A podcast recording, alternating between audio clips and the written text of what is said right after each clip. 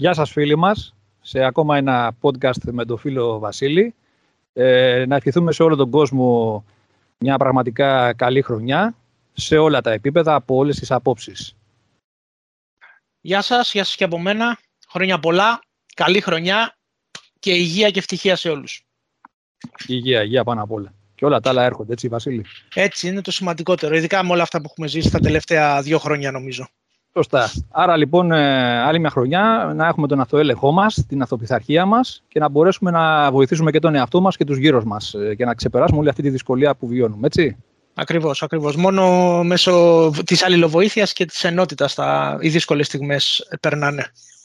Έτσι. Λοιπόν, ε, το θέμα μας σε αυτό το podcast που επιλέξαμε είναι σχετικά επίκαιρο με την έννοια ότι αφορά ε, τον ε, πρόσφατο θάνατο, τα Χριστούγεννα που μας πέρασαν, ε, μιας ε, μυθικής ε, μορφής του διεθνούς στερεώματος, ας πούμε, των μονάδων ειδικών επιχειρήσεων, του Ρίτσαρντ Μαρσίνκο, του πρώτου διοικητή και ιδρυτή της περίφημης SEAL Team 6, της ε, αντιτρομοκρατικής μονάδας του Αμερικανικού πολεμικού ναυτικού. Ο οποίος, όπως είπες, ε, μυθική μορφή, πρωτοπόρος, πρωτοπόρος αυτό που έκανε ε, στον τομέα των, ε, με την ίδρυση της SEAL Team 6. Colorful χαρακτήρας, όπως τον αποκαλούν οι Αμερικάνοι. Σε κάθε συζήτηση άνθρωποι που τον ξέρουν ή τον έχουν συναντήσει τον χαρακτηρίζουν ως ιδιαίτερο και εντυπωσιακό. Πραγματικά. Εμείς θα, θα προσπαθήσουμε σε αυτή την ε, σε αυτό το podcast, Βασίλη, να σκιαγραφίσουμε σε γενικές γραμμές ε, το χαρακτήρα του σαν στρατιωτικού και το τι κατάφερε και έκανε στη διαδρομή της καριέρας του, με αποκορύφωμα βέβαια την ε, περίπτωση της συγκροτήσεως της Team 6 που, το, που, που τον τοποθέτησε, να το πούμε έτσι, τον έγραψε ιστορία και έμεινε το όνομά του με χρυσά γράμματα έκτοτε. Ε, να ξεκινήσουμε λοιπόν έτσι με δύο λόγια για την ε, πορεία του, εγώ θα έλεγα Βασίλη. Ε, ναι. Μια σύντομη, ας το πούμε έτσι, ε, διαδρομή και μετά να επικεντρώσουμε πιο αναλυτικά ε, στο, ε, στην καριέρα του σαν στρατιώτη. Δεν θα μπούμε στην ατελείωτη λεπτομέρεια φυσικά, έτσι δεν είναι; Να πιάσουμε λίγο μερικά σημαντικά σημεία για να καταφέρουμε να δώσουμε στον κόσμο που μας ακούει μια εικόνα για τον Μαρσίνκο κατάφερε και ε, μπήκε στις τάξεις του Αμερικανικού Ναυτικού, έγινε αξιωματικός, δεν ήταν βέβαια από το κανάλι της ε, Ναυτικής Ακαδημίας, έτσι δεν είναι, αλλά εκεί πέρα έχουν αρκετά κανάλια διαφορετικά που ε, μπορεί κάποιος να ενταχθεί στον κλάδο που τον ενδιαφέρει και να ανελιχθεί στη, να κάνει καριέρα, να ακολουθήσει καριέρα αξιωματικού.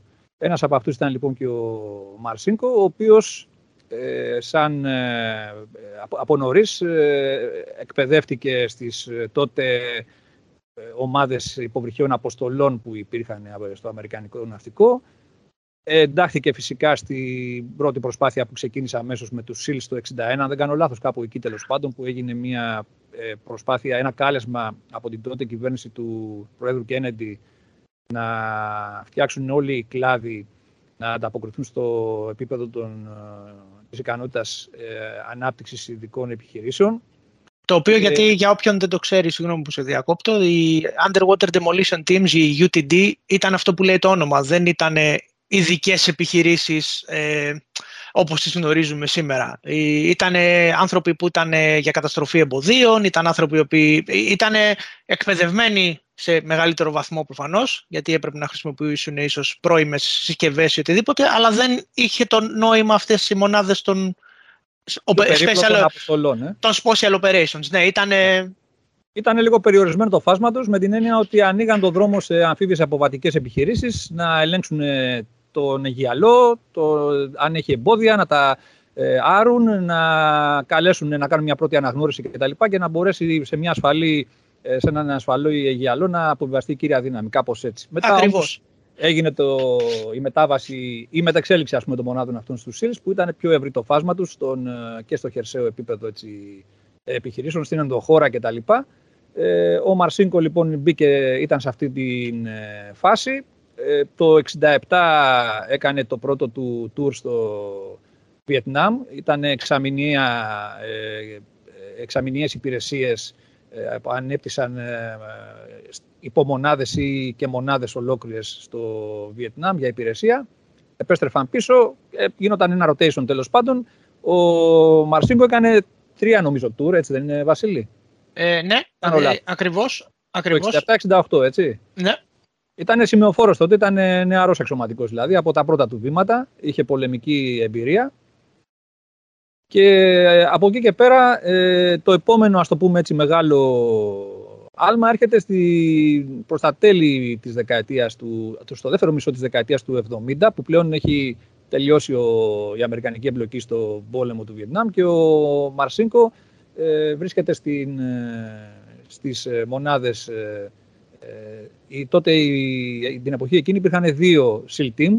Ήταν η μία η νούμερο ένα στην δυτική ακτή και η νούμερο δύο στην δυτική ακτή. Και... Εκείνη την περίοδο όμως το παγκόσμιο φαινόμενο που απασχολούσε όλο τον κόσμο Βασίλη ήταν η τρομοκρατία. Της τρομοκρατίας, έτσι.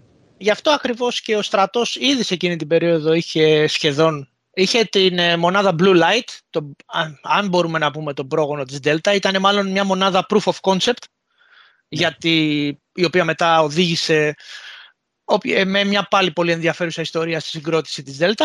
Αλλά ακριβώς η νέα τάση ήταν όλοι να συγκροτούν μονάδες αντιτρομοκρατικές, γιατί φαινόταν ότι θα είναι το νέο πρόβλημα. Το παγκόσμιο φαινόμενο της τρομοκρατίας ήταν βασικά η, με επίκεντρο τη Μέση Ανατολή που όμως επηρέαζε και την Ευρωπαϊκή Ήπειρο γιατί τότε κυρίως οι Παλαιστινιακές οργανώσεις ε, προέβαιναν σε διάφορες ε, τρομοκρατικές επιθέσεις με στόχο βέβαια του Ισραήλ αλλά έπαιρνε η μπάλα και άλλες ε, χώρες εμπλεκόμενες με αποτέλεσμα εκείνη την περίοδο, ε, βέβαια δεν υπήρχαν μόνο, συγγνώμη, το παραβλέψαμε αυτό, δεν ήταν μόνο οι Παλαιστίνοι, υπήρχαν και στην Ευρώπη και σε ευρωπαϊκό έδαφος. Η ε, φράξια ε, κόκκινο στρατός, οι ερυθρές ταξιάρχειε, όλοι αυτοί, ε, ας, το πούμε, αριστερο, αριστερογενείς τρομοκρατικές οργανώσεις, γιατί εκεί ήταν οι δύο πόλοι εκείνη την εποχή. Ε, ναι. Ιταλία, Γερμανία, η Ιταλία ήταν οι ερυθρές ταξιαρχίες. Ναι, και ε, στην Γερμανία Μπάντερ Μάιχοφ και τέτοια. Είχαμε δηλαδή αρκετά. Ναι, ναι, ναι. Λοιπόν, αυτό σημαίνει ότι υπήρχε μια ζήμωση σε στρατιωτικό επίπεδο και γενικότερα για αντιμετώπιση πιο αποφασιστικά αυτών των φαινομένων. Υπήρχε και το προηγούμενο των Ολυμπιακών Αγώνων του Μονάχου το 1972 με, με μεγάλη τραγωδία που οδήγησε τη Γερμανία κατά πρώτο λόγο τότε να ανταποκριθεί και να φτιάξει τη GSG-9. Και όλο αυτό το ρεύμα, να το πούμε έτσι, ε, δεν άρχισε να γίνει αντιληπτό και στην Αμερική και εκεί πέρα κινητοποιήθηκαν οι ένοπλες δυνάμεις και άρχισαν να ασχολούνται με το κεφάλαιο αυτό. Ε, ε σταθμός σε αυτή την περίπτωση για τους Αμερικανούς, Βασίλη, ήταν η περίπτωση της ε, ομοιρίας Αμερικανών στο Ιράν το 79 ξέσπασε αυτό, αν δεν κάνω λάθος. Ακριβώς και η αποτυχημένη επιχείρηση Eagle Claw, όπως, ε, όπως είναι, είναι πια γνωστή, η οποία οδήγησε σε μια καταστροφή. Το 80, Απρίλιο του 80, έτσι. Ακριβώς, 24 με 25 Απριλίου του 80, η οποία οδήγησε σε μια τεράστια αποτυχία, ακριβώς γιατί τα μέσα και οι άνθρωποι που εμπλέκονταν, κυρίως τα, με τα, τα αεροπορικά μέσα εδώ είχε το θέμα, δεν, ε, είχαν, δεν ήταν εκπαιδευμένοι ειδικά, να το πούμε έτσι. Ήταν ναι, λίγο πιο... μια ολόκληρη σειρά ανομαλιών σε όλη αυτή την επιχείρηση που οδήγησε σε μια ματέωση και με πρόκληση απολειών βέβαια. Ήταν Ακριβώς. ματηρή κατάληξη δυστυχώς για τους Αμερικανούς. Ε, εκείνη την περίοδο λοιπόν υπήρξε μια όλη αναστάτωση με αυτό το περιστατικό, το οποίο συνέχισε να απασχολεί βέβαια τους Αμερικανούς, γιατί δεν, ε, μετά την αποτυχία άρχισαν να απελευθερωθούν οι, οι Αμερικανοί οι όμοιροι. Ε, αυτό εκείνη την εποχή λοιπόν οδήγησε και το Αμερικανικό ναυτικό στο να αναζητήσει ε, και αυτό μια θέση στην ε, Αμερικανική ομάδα, να το πούμε έτσι, ε, αντιτρομοκρατικών ε, δυνάμεων που είχε ως αποτέλεσμα ε, την εισήγηση να την κάνει ο, ο Μαρσίνκο, έτσι, και να συγκροτηθεί από αυτή την προσπάθεια η, η περίφημη Serial Team 6 το 1980. Η οποία να πούμε, όπως είπες πριν, υπήρχαν δύο SEAL Team μέχρι τότε. η ονομασία του 6, το αριθμός 6 επιλέχθηκε για να μπερδέψει τους Σοβιετικούς για να μην γνωρίζουν πόσους ακριβώς SEAL team υπάρχουν.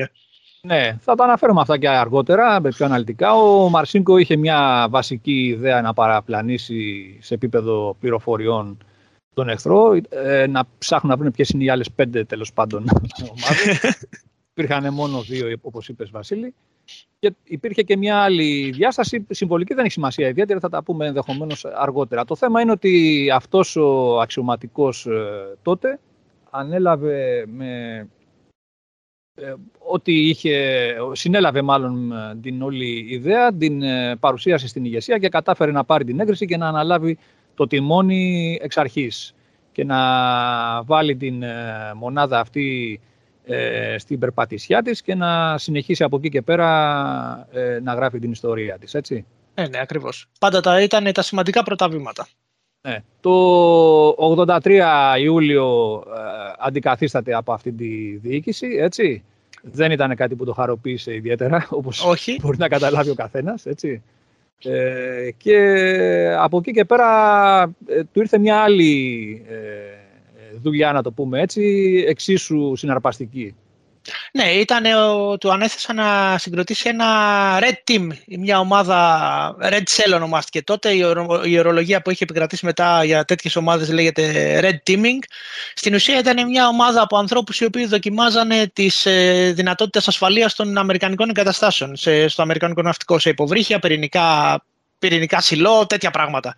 Ε, όχι ανθρώπου, ε, στελέχη του ναυτικού, έτσι, πατραχά ναι, ανθρώπους. Στελέχη του ναυτικού, ναι, έχεις δίκιο, οι οποίοι κάνανε στην ουσία, μια, ε, πέσαν, πέσαν την απεικόνηση να το πούμε πιο απλά. Σε πολύ όμως πιο προχωρημένο επίπεδο, ε, από Ακριβώς. μπορεί κάποιος να σκεφτεί. Ακριβώς. Είχαν, κάνει, ε, έχουν, είχαν απαγάγει υπαλλήλους που δουλεύανε μέσα σε αυτές τις εγκαταστάσεις, κόβανε σύρματα. Υπήρχε δηλαδή απόλυτη ελευθερία κινήσεων στο πώς, όπως θα έκανε και μια πραγματική εχθρική ομάδα, στο πώς θα μπορέσουν να προσεγγίσουν το, το στόχο και τις αδυναμίες τους για, με σκοπό βέβαια αυτή τη στιγμή να τις αναδείξουν και όχι να τις εκμεταλλευτούν. Εδώ, Βασίλη, θα πρέπει να πούμε ότι παρόλο που όλα αυτά ε, φαίνονται σαν μια ταινία του Hollywood και εντελώς εξωπραγματικά για τα δικά μας τουλάχιστον δεδομένα, πρέπει να θυμίσουμε το background της ε, περίοδου εκείνης. Ήμασταν ακόμα στο ψυχρό πόλεμο, έτσι. Δηλαδή, οι δύο αντίπαλες, ε, η Δύση με την Ανατολή, σε πολύ ε, γέρη, σταθερή αντιπαλότητα κτλ. Υπήρχε μια εγρήγορση γενικότερα που η τρομοκρατία, το φαινόμενο της τρομοκρατίας κατάφερε να την αυξήσει αυτή την εγρήγορση, εγώ θα έλεγα. Γιατί από όλα τα και αυτά που έχει γράψει ο Μαρσίνκο στο βιβλίο του και άλλα που μπορούμε και διαβάζουμε και βρίσκουμε, βλέπουμε ότι ενώ υπήρχε μία, ας το πούμε έτσι, αντιπαλότητα, ε, όλα βάδιζαν σε έναν κανονικό ρυθμό, δηλαδή δεν υπήρχε ε, τόσο πολύ ε, έντονο το στοιχείο του ότι δημαζόμαστε για μια παγκόσμια σύραξη μεταξύ Συμφώνου της Βαρσοβίας και ΝΑΤΟ, με αποτέλεσμα να υπάρχει μια ετοιμότητα, αλλά σε συμβατικά πλαίσια. Ο, το φαινόμενο της τρομοκρατίας οδήγησε σε σκέψεις πιο περίπλοκες και έβαλε, ενέσπηρε το ε, ε, σπέρμα της αμφιβολίας για κάποια πράγματα ότι πρέπει να δρούμε και με μεγαλύτερη πώς το πω, έτσι, προνοητικότητα για θέματα για απειλές ανορθόδοξες αυτό που έχει καθιερωθεί σήμερα και έχει γίνει καραμέλα που λέμε ασύμετρες απειλές. έτσι. Ακριβώς και μην ξεχνάμε ότι υπήρχε και ο πολύ βάσιμος φόβος ότι πολλές αυτές, από αυτές τις ομάδες είναι state sponsored, ε, είναι με τη βοήθεια και την ευλογία της Σοβιετικής Ένωσης και υπάρχει η ανησυχία ότι ακριβώς ότι μπορεί να κάνουν κάτι το οποίο θα είναι τελείως deniable, τελείως ε, στη δυνατότητα να, ε, να υπάρχει άρνηση από τη Σοβιετική Ένωση. Οπότε ακριβώς ε, ο φόβος ανέβηκε ότι πια υπάρχει ένας εχθρός ο οποίος μπορεί να κάνει πράγματα χωρίς στην ουσία να μπορέσουμε ποτέ να τον, να τον χτυπήσουμε ε, όπως θα έπρεπε, να, να απαντήσουμε όπως θα έπρεπε. Σε κάθε περίπτωση υπήρχαν ε, ούκο λίγα περιστατικά τρομοκρατίας από αεροπειρατείες, από απόπειρες για πειρατεία πλοία και εμείς εδώ είχαμε κάποια περιστατικά, έτσι δεν είναι εκείνη τη τη χρυσή, ας το πούμε έτσι, τη δεκαετία, μάλλον περίοδο από το 70 μέχρι και τη δεκαετία του 80, μέχρι να αρχίσουν να ε, αλλάζουν τα πράγματα. Ε, όπως λοιπόν όλος ο δυτικός κόσμος προετοιμαζόταν τότε για αντιμετώπιση τέτοιων περιστατικών, ο καθένας με το δικό του τρόπο και το επίπεδο αντίληψης το δικό του. Έτσι και οι Αμερικανοί τότε λοιπόν έκριναν ότι μετά τη Δέλτα έπρεπε και το Αμερικανικό ναυτικό να μπει σε αυτή τη διαδικασία και έκανε αυτή την κίνηση με το Μαρσίκο. Στη συνέχεια με το Red Cell, όπως είπες, που ήταν ακόμα ένα επίπεδο πιο πάνω, να το πούμε έτσι, προχωρημένο, advanced ε, για την εποχή, αλλά όπως και να το κάνουμε, ε, ήταν άλλα τα μέτρα ε, εκείνης της εποχής και βέβαια σε σύγκριση με τα δικά μας δεν, δεν, μπορούμε να συγκρίνουμε το, το δικό μας, να το πούμε έτσι, σκηνικό σε καμία περίπτωση με το σκηνικό που επικρατούσε, στη, που επικρατεί μάλλον σε επίπεδο υπερδύναμης. Από εκεί και πέρα ο Μαρσίνκο άφησε και εκεί τη σφραγίδα του, αλλά ήταν και μια συνέχεια της θηελώδου πορείας του όλα αυτά τα χρόνια εκεί πέρα, έτσι. Ναι, ο, ο Μαρσίνκο σαν χαρακτήρας ε, μπορείς να πεις ότι ανήκει στη σφαίρα μάλλον ε, των βιβλίων και της της νουβέλας. Είναι τόσο out there. Ε, είναι ένας άνθρωπος ο οποίος ε, ακριβώς συνηθίζει να βλέπεις αυτό το χαρακτήρα σε ταινία. Ω ο αξιωματικός, ο οποίος δεν ακούει, δεν υπακούει, κάνει το δικό του. Κάπως έτσι. Αυτό το πράγμα σου θυμίζει. Αυτό είναι το, το ψευδόνυμο νομίζω που επικράτησε λόγω των...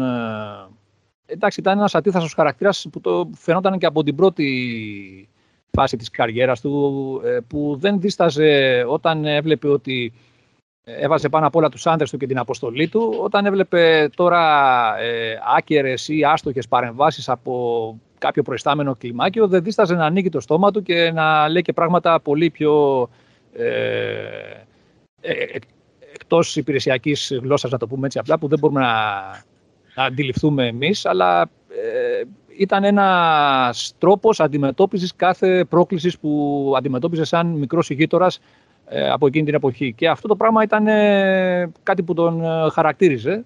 δηλαδή ήταν άνθρωπος που οδηγούσε την μονάδα του ηγείτο από δια του παραδείγματος, ήταν πάντα πρώτος και δεν δεχόταν αυτό που λέμε κατά το κοινός λεγόμενο μίγα στο σπαθί όταν ήταν να κάνει, σε ό,τι θέμα είχε να κάνει με την αποστολή του και τους άντρες και τη μονάδα του. Αυτό βέβαια προκαλούσε πάντα ε, την ε, δυσαρέσκεια προϊσταμένων οι οποίοι ήθελαν όλα να γίνονται by the book ε, με όλες τις προβλεπόμενες διαδικασίες που για έναν ε, αξιωματικό της πρώτης γραμμής ε, έβλεπε ότι ήταν χάσιμο χρόνου ε, και αυτό το πράγμα μπορεί να κόστιζε σε επίπεδο ασφάλειας ε, επιχειρήσεων ε, κτλ. Για αυτόν τον λόγο ήταν ένας εξωματικός που ποτέ δεν κράταγε κλειστό το στόμα του που λέμε. Πάταγε πάντα σε κάλους, προσπερνούσε, υπερεύαινε εμπόδια. Ε, αυτός είχε πάντα από ό,τι γράφει και στο βιβλίο του την τακτική να οτιδήποτε ζητά, να το ζητά από την κορυφή, όχι από κάτω προς τα πάνω, να πηγαίνει κατευθείαν στην κορυφή, ώστε να υπερβαίνει τις διάφορες ε, αντιδράσεις και, ε, που θα συναντούσες από τα χαμηλά κλιμάκια προς τα πάνω για να προωθήσει μια υπόθεσή του, ένα αίτημά του, οτιδήποτε. Θεωρούσε πάντα ότι αν ε, μπορούσες να πας απευθεία στην κορυφή και να ε, γνωστοποιήσεις το θέμα σου, να ρίξεις την ιδέα σου, να δώσεις να καταλάβουν τι σε απασχολεί, αμέσως μετά έπεφτε η διαταγή από πάνω και όλοι εκτελούσαν αυτόματα χωρίς ε, άλλες, να το πω έτσι, παρενέργειες κτλ. Και αυτό ήταν βέβαια, ε, ε, πώς θα το πούμε, η κυριότερη αιτία ώστε ο αξιωματικός αυτός να είναι αντιπαθής και μισητός που θα λέγαμε σε πάρα πολύ μεγάλη κλίμακα έτσι, αξιωματικών στη, του πολεμικού ναυτικού των Αμερικανών. Ε, από εκεί και πέρα όμως αυτό ε, δεν φάνηκε να έχει κάποια επίπτωση στην αποτελεσματικότητά του, έτσι. Όχι, γιατί και σαν νέος αξιωματικός, ε, να πούμε ότι σαν νέος αξιωματικός ήταν, ε, είχε πολύ καλά αποτελέσματα και είχε, είχε πάρει συμμοφορηθεί για τη δράση του. Ε, σαν, ε, για την δημιουργία της SEAL Team 6 πάλι η όλη η διαδικασία ήταν τρομερά αποτελεσματική. Σε έξι μήνες είχε μια μονάδα έτοιμη. Ε, το ίδιο και για το Red Cell. Ε, τα προβλήματα που αντιμέτωπισε μετά, μάλιστα είπε ότι αρκετά από τα προβλήματα μάλλον που αντιμέτωπισε μετά οφείλονται στο ότι δημιούργησε τόσους πολλούς εχθρούς κατά τη διάρκεια της καριέρας του. Κάποια στιγμή όμως άρχισε και αυτός να τα κάνει μουσχημα που λέμε, έτσι. Ναι, ναι, δεν, ε, ε, είτε είχε θέμα με το ποτό, είχε, ήταν, όπως είπες όλος αυτός ο χαρακτήρας, ήταν δημιουργής αντιπάθειες και αυτό το πράγμα ε, φέρνει προβλήματα. Τα προβλήματα ήταν δικαστικής φύσεως. Ε, τον κατηγορήσαν ότι έπαιρνε μίζες, ότι η κλασική με κάποιον άλλον ΣΥΛ είχαν δημιουργήσει μια εταιρεία και υπήρχε ένα ε, σχήμα με μίζες. Αθώθηκε... Όταν ήταν στο Red Cell τώρα, έτσι, για αυτή την ναι, περίοδο. Ναι. Αθώθηκε βέβαια, λέει, για το ότι είχε conflict of interest. Αλλά τον κατηγορήσαν για τις μίζες. Και δεν θυμάμαι πόση ποινή φυλάξη είχε, είχε Αυτός πάρει. Ήταν, είχε, είχε προκύψει ένα θέμα τότε προμήθειας ε, κάποιου ειδικού τύπου ε, χειροβοβίδων από μια αμερικανική εταιρεία ε, όπως καταλαβαίνεις ψάχνανε τότε σε αυτό το επίπεδο μονάδων για ό,τι τελειότερο υπήρχε, ό,τι νέο gadget έβγαινε το αγόραζαν αμέσως, δεν είχαν θέματα χρηματοδοτήσεως κτλ. Αυτός λοιπόν είχε εντοπίσει μια σειρά χειροβομβίδων ε, διαφόρων ειδών, είχαν διάφορες ε, χρήσης ε, κρότου λάμψης, καπνογόνο κτλ. Το οποίο είχε το πλεονέκτημα ε, ότι από τη στιγμή που την απασφάλιζες για να τη χρησιμοποιήσεις, εάν ε, το ο στέλεχος καταλάβαινε ότι δεν χρειαζόταν και δεν, δεν, δεν χρειαζόταν η χρήση, ε, μπορούσε να την επαναασφαλίσει τη χειροβομβίδα, ώστε να μην την χρησιμοποιήσει, να μην πάει χαμένη κτλ. Αυτό είναι ένα καλό χαρακτηριστικό που τους ενδιέφερε και θέσανε μια παραγγελία για 4.300 τέτοιες χειροβομβίδες για το Αμερικανικό ναυτικό. Αυτό που προέκυψε από έρευνα είναι ότι από το κόστος των 310.000 δολαρίων ε, από ό,τι λέει στο βιβλίο του, σε κάποιο βιβλίο, όχι ο ίδιος ο Μαρσίνκο, ε, τα 100.000 επιστράφηκαν σε μια εταιρεία που είχε ε, σχηματίσει ο Μαρσίνκο με άλλους δύο, ε, με άλλους δύο, άλλα δύο άτομα, έτσι. Το οποίο ήταν καθαρά όταν αυτό αποκαλύφθηκε, έκανε πολύ μεγάλη αίσθηση, έγινε έρευνα κτλ. Και, και κατέληξε στα δικαστήρια. Ε, ε, καταδικάστηκε και ο ιδιοκτήτης της Αμερικανικής εταιρείας που είχε προμηθεύσει την, ε, τις ε, χειρομοβίδες αυτές και ο Μαρσίνκο τιμωρήθηκε με πρόστιμο 10.000 δολαρίων και 21 μήνες ε, ποινή φυλάκισης. Αυτός κάθισε κανένα χρόνο στη φυλακή από ό,τι λένε και μετά απελευθερώθηκε. Αυτό όμως ήταν νομίζω ε, το πρώτο σύμπτωμα έτσι, που άρχισε η κάτω βόλτα να το πούμε έτσι γιατί όλα αυτά είχαν καταστρέψει την καριέρα του, έτσι δεν είναι; Προφανώς, όταν κατηγορείς ότι στην ουσία προσπαθείς να κλέψεις από τη χώρα σου, ακριβώς αναξιωματικός δεν είναι κάτι το οποίο έχει. Έχεις... Ε. Αυτό τώρα μπορούμε να το αναλύσουμε και παρακάτω όταν θα κάνουμε πιο εκτενή αναφορά, όπως είπαμε, στην κατάσταση με τη SEAL Team 6 και το Red Cell, έτσι δεν είναι; Ακριβώς, ακριβώς. Ωραία. Αυτά λοιπόν έτσι, σε γενικές γραμμές για αυτόν τον ε, χαρακτήρα. Ε, να περάσουμε έτσι αναλυτικότερα σε κάποια πράγματα από την πολεμική του δράση για να καταφέρουμε τώρα να σκιαγραφίσουμε όπως είπαμε το πολεμικό προφίλ του Μαρσίνκο ε, από τα πρώτα βήματά του. Αυτός ήταν ε, σημεοφόρος όταν ε, ανέλαβε το πρώτο τουρ στο Βιετνάμ το 1967. Ήταν σημεοφόρος και ουσιαστικά διοικητής ομαδάρχης ε, μιας ομάδας 7 βατραχανθρώπων. Αυτό που οι Αμερικανοί αποκαλούν δημιουργία βατραχανθρώπων, που είναι το βασικό τους στοιχείο επιχειρήσεων τουλάχιστον τότε, ήταν μια δύναμη 14 ανθρώπων, ατόμων, στελεχών. Αυτός ε, ήταν λοιπόν ένας εκ των δύο ομαδαρχών αυτού του στοιχείου, αυτής της δημιουργίας. Και είχε, ε, ήταν η δύναμή τους 7 άνδρες. Ε, ανήκαν στην ε, ε, SEAL Team 2, έτσι, της Ανατολικής Ακτής και κατάφερε ο Μαρσίνκο από την πρώτη στιγμή της πολεμικής του εμπλοκής, να το πούμε έτσι, στο Βιετνάμ, να ξεχωρίσει. Αυτός ε, στο βιβλίο του αναφέρει βέβαια ότι ήταν καθαρά θέμα τύχης, γιατί ενώ όπως καταλαβαίνουμε όταν μια μονάδα πηγαίνει στο πολεμικό μέτωπο δεν, μπλέκεται, δεν την ε, εμπλέκουν αμέσως σε επιχειρήσεις. Υπάρχει μια σταδιακή είσοδος σε επιχειρήσεις, να γίνει εγκληματισμός των ε, ε, στρατιωτών στο πολεμικό κλίμα, στην κατάσταση όλη κτλ. Και, και σιγά σιγά αρχίζουν να ανατίθενται αποστολές. Έτσι δεν είναι; Ακριβώς, για να μπορέσεις να βρεις τα βήματά σου, όπως δεν είναι. Δεν μπορείς να πας κάπου άγνωστα σε μια περιοχή που δεν ξέρεις, χωρίς να έχεις σχηματίσει εικόνα από θέμα ε, πληροφοριών, από θέμα ναι. περιβάλλοντος. Γενικά, ό,τι χρειάζεται να μάθεις ώστε να επιχειρήσεις πιο αποτελεσματικά. Αυτός λοιπόν είχε μια πρώτη, η πρώτη ας το πούμε έτσι, αποστολή που αποφάσισε του, ε, όταν βγήκε στις επιχειρήσεις ήταν ε, να κάνει μια ε, ενέργεια σε μια νησίδα να πούμε εδώ ότι το πεδίο δράσης της ε, μονάδας του ήταν το δέλτα του Μεκόγκ, του ποταμού του Μεκόγκ. Ένα, μια δεδαλώδης περιοχή ε, με ποταμούς, βάλτους ε, και νησίδες που ήταν ένα πολύ ιδιαίτερο γήπεδο για τους Βιετκόγκ που ευνοούσε την, την ανταρτική τους ε, δράση. Εκεί λοιπόν οι βατραχάνθρωποι είχαν την αποστολή να παρενοχλούν, να καταστρέφουν και να απαγορεύουν την ε, δράση του εχθρού σε αυτή τη περιοχή. Ο Μαρσίνκο λοιπόν ε, βρήκε μια, όχι βρήκε, ήταν μια νησίδα η οποία χαρακτηριζόταν ελεύθερη πυρός, δηλαδή free fire, δηλαδή δεν υπήρχαν φίλες δυνάμεις εκεί ε, ποτέ, με αποτέλεσμα να μπορεί οποιοδήποτε ενεργούσε εκεί να ανοίγει αυτόματα πυρ χωρίς να τον απασχολούν ζητήματα αν η παρουσία που εντόπιζε ήταν φίλια ή όχι. Ε, έκανε λοιπόν μια ενέργεια, μια σχεδίασε μια ενέργεια η οποία ε, περιελάβανε μετακίνηση με δύο ταχύπλοα σκάφη. Ε, τώρα μιλάμε για κάποια σκάφη, Βασίλη, δεν ξέρω αν τα θυμάσαι εσύ από την παλιά εποχή, αν τα πρόλαβες, τα λεγόμενα τα L27 που είχαμε εμείς, κάτι παρόμοιο, οι αμφίβοι καταδρομή μας που είχαν, ε, με ένα σκαφάκι με δύο κινητήρες εξολέμβησης των 110 ύπων, Μπροστά είχε ένα 50 πολυβόλο, ε, πιο πίσω είχε κατέρωθεν από ένα μη 60 τον 762. Μέσα είχαν ε, πάω των 57 και των 90 χιλιοστών και ό,τι μπορεί να φανταστείς από πλευράς πυρομαχικών. Κυρίως βέβαια παίζαν ρόλο εκεί τα πυρομαχικά κατά προσωπικού που εκτοξεύαν θράσματα και μπορούσαν να εξουδετερώσουν ε, πιο εύκολα το εχθρικό προσωπικό.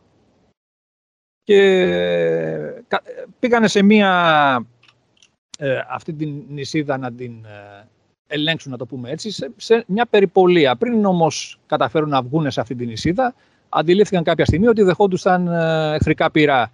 Αυτό που προέκυψε ήταν μια ανταλλαγή πυρών μέσα στη νύχτα, όπου πλέον στην κυριολεξία έριξαν ό,τι είχαν και δεν είχαν εναντίον στην κατεύθυνση που προέλευσης των πυρών. Στην κατεύθυνση που βλέπαν τα muzzle flashes, με λίγα λόγια. Ναι, ακριβώς γιατί στην αρχή βλέπαν τις λάμψεις που ερχόντουσαν προς το μέρος τους και θεωρούσαν ότι είναι κάποιο είδος ε, ψαριού τέλος πάντων ιδιαίτερου που λαμπύριζε το βράδυ.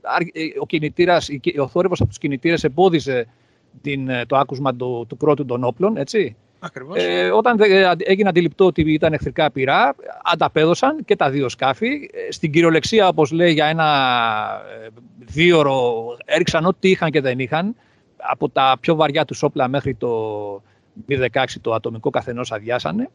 Ο Μαρσίνκο εκείνη τη, σε αυτή την περίπτωση έκανε και μια κλίση ε, ένα gunship ε, εξοπλισμένο Dakota που έφερε τέσσερα minigun των 762 χιλιοστών για να γίνει αυτό βέβαια έπρεπε να πάρει την ε, έγκριση του ε, τοπικού, να το πούμε έτσι, διοικητή, ο οποίος ήλεγχε αυτά τα μέσα και ήταν ε, νοτιοβιετναμέζος, δηλαδή σύμμαχος. Ε, κάπου εκεί πέρα τον ξύπνησε με το, το βράδυ, έγινε η κλίση από αυτόν απευθείας. Τον ξύπνησε, έδωσε τη συγκατάθεσή του τέλος πάντων, αφού τους έβρισε ότι εσείς Αμερικανοί εδώ πέρα τα κάνετε όλα μαντάρα τέλος πάντων, κάπως έτσι το περιγράφει. Το Σπούκι έκανε πέντε διελεύσεις από ύψος 100 μέτρων, ράντισε εκεί όλη την περιοχή ε, και μετά αυτοί εξαφανίστηκαν, πήγανε πίσω στη βάση τους, δεν, ε, εκεί τελείωσε το όλο σκηνικό, αυτοί ήταν έτοιμοι να πάνε για μπύρες και τα λοιπά να το γλεντήσουν, μέχρι που φτάνοντας εκεί να δέσουν στη βάση τα σκάφη, είδε έναν έξαλλο ε, πλοίαρχο ο Μαρσίνκο από ό,τι λέει, να φωνάζει, να βρίζει κτλ. Ήταν ένας ε, προϊστάμενος ο οποίος δεν είχε, είχε ενοχληθεί επειδή δεν είχε ερωτηθεί, ε, είχε παρακαμφθεί να το πούμε έτσι από τον Μαρσίνκο και για ποιο λόγο είχε γίνει η κλίση του Σπούκι χωρίς την έγκρισή του κτλ. Εκεί βγήκε ο Μαρσίνκο και του ρίξε ένα απίστευτο βρυσίδι, δηλαδή φράσεις που από έναν σημειοφόρο εναντίον ενός ε, πλοιάρχου, ας πούμε, απίστευτα πράγματα έτσι, για κάποιον που δεν, που δεν έχει ζήσει τέτοιες καταστάσεις και είναι εκτός. Ε, αυτό βέβαια προκάλεσε αμέσως. Ε, ο Μαρσίνκο τον ενδιαφέρει ότι είχε ε, σώσει τους άντρες του, δεν είχε καμία απώλεια, ότι δώσανε στον εχθρό να καταλάβει τι έγινε κτλ.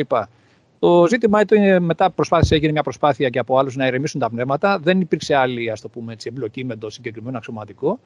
Αλλά αυτό που γράφει και ο Μαρσίνκο και με μια έτσι φανερά ε, αποτροπιαστική έτσι, διάθεση είναι ότι αυτός ε, μετά ο αξιωματικός ε, διαπιστώθηκε ότι από το, τις πληροφορίες του πολεμικού ναυτικού, του αμερικανικού ναυτικού, ότι από αυτό το τυχαίο γεγονός, από αυτή την τυχαία εμπλοκή, να το πούμε έτσι, ε, προέκυψε ότι εκείνη τη στιγμή οι Βιετκόγκ κάναν μια πολύ μεγάλη μετακίνηση δυνάμεων στο συγκεκριμένο σημείο και η παρουσία των ΣΥΛΣ τους ανέτρεψε, να το πούμε έτσι, το σχεδιασμό. Και φυσικά όλο αυτή η μάζα πυρός που πέσε στο κεφάλι τους ε, προκάλεσε αρκετά εσματωμένες μύτες που λέμε και αναστάτωση. Αυτό λοιπόν έλαβε μια πολύ θετική ε, διάσταση στο Αμερικανικό ναυτικό με αποτέλεσμα να παρασημοφορηθεί και ο αξιωματικός αυτός που είχε, κάνει, είχε βάλει τις φωνές στο Μαρσίνκο. Δηλαδή, ενώ ο Μαρσίνκο ήταν αυτός που έκανε τα πάντα, ο άλλος δεν είχε, είχε μηδενική συμμετοχή. Και τα λοιπά, συμμετοχή, ναι, συνεισφορά σε οτιδήποτε.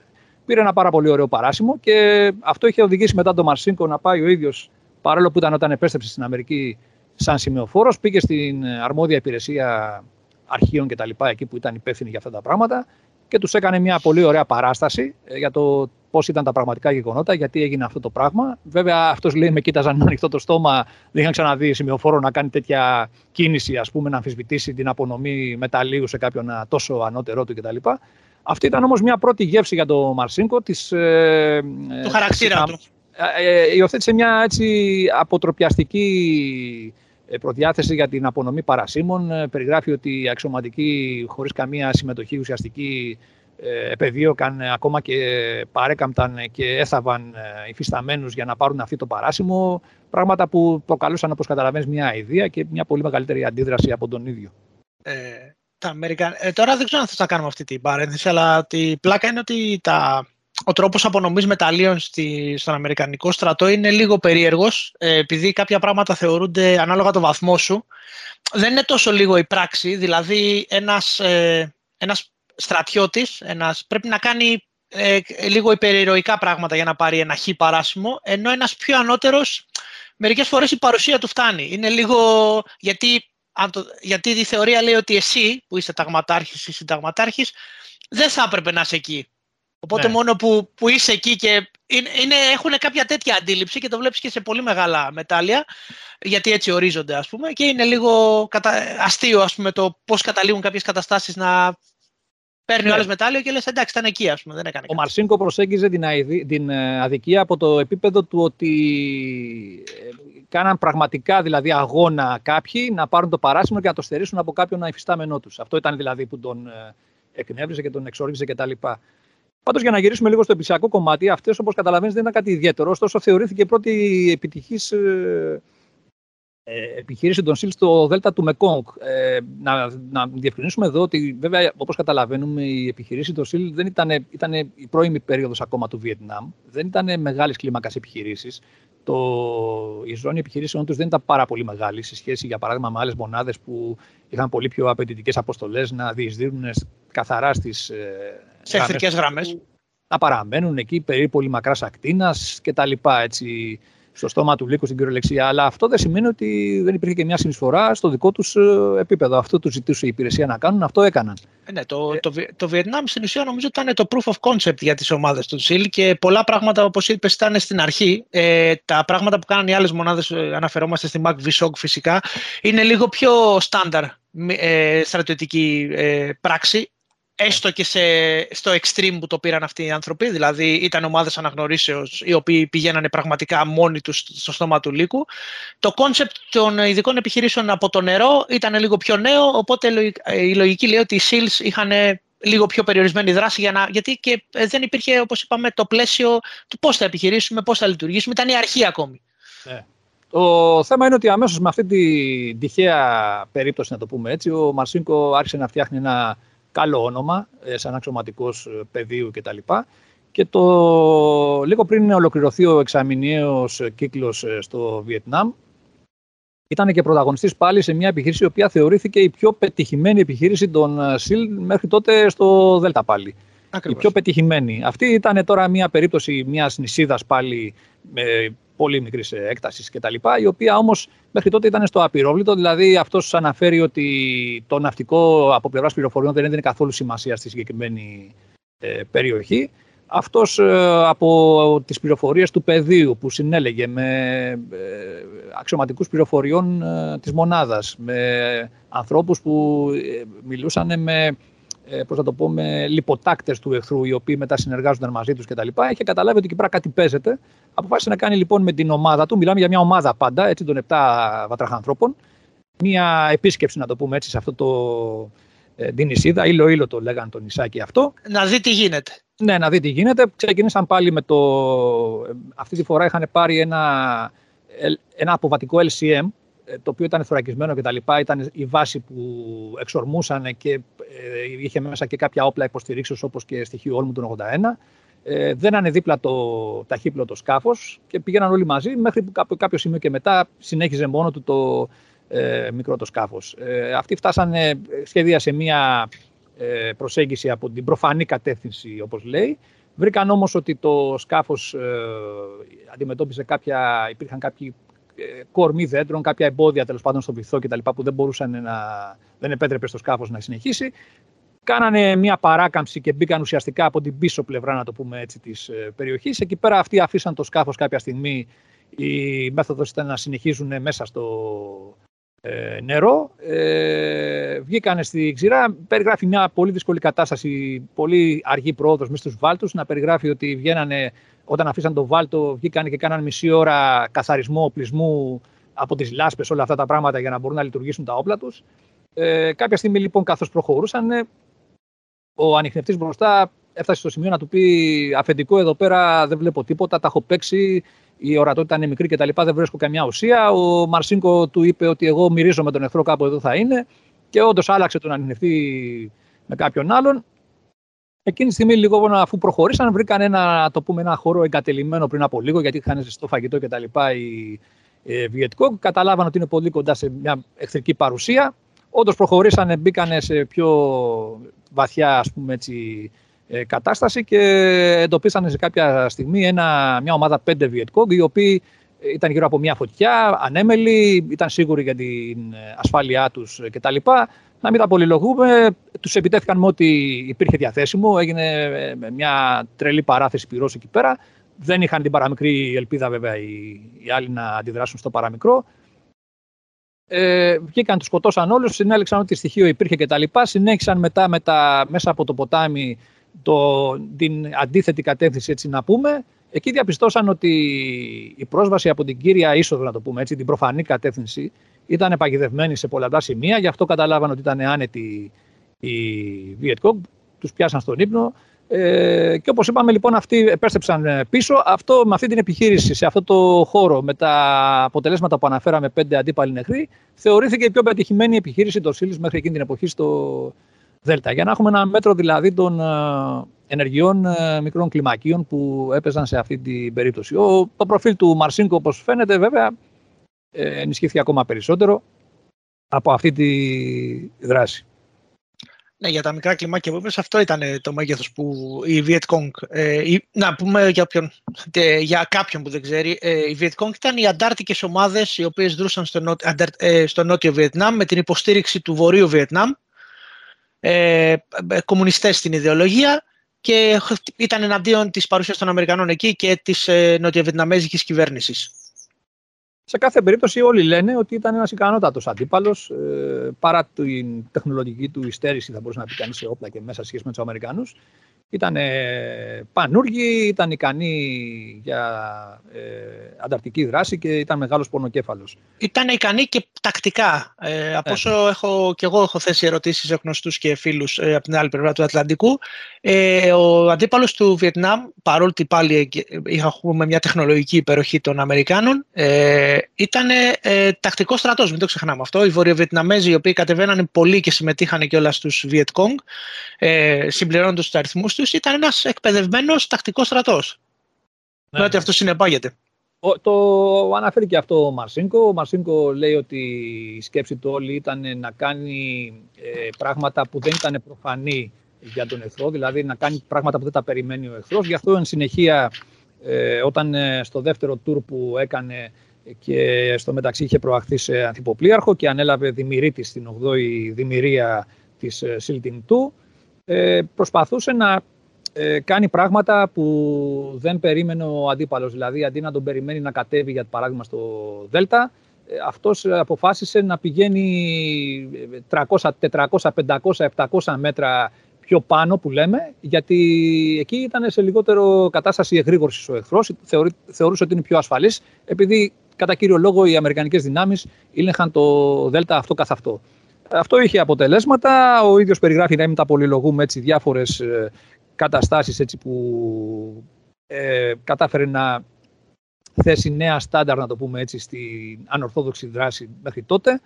Ε, το θέμα είναι ότι μετά αυτός σαν δημιουργήτης, ε, επειδή είχε αναλάβει δημιουργία πλέον, πριν αναπτυχθεί στο Βιετνάμ με αυτή τη δημιουργία, είχε αρχίσει να κάνει κινήσεις που ε, αποσκοπούσαν στη βελτίωση της εκπαίδευσης και τη προετοιμασίας των ανδρών του. Για παράδειγμα, περάσαν ένα σχολείο ζούγκλας στο Αμερικανικό στρατό που λειτουργούσε στον Παναμά.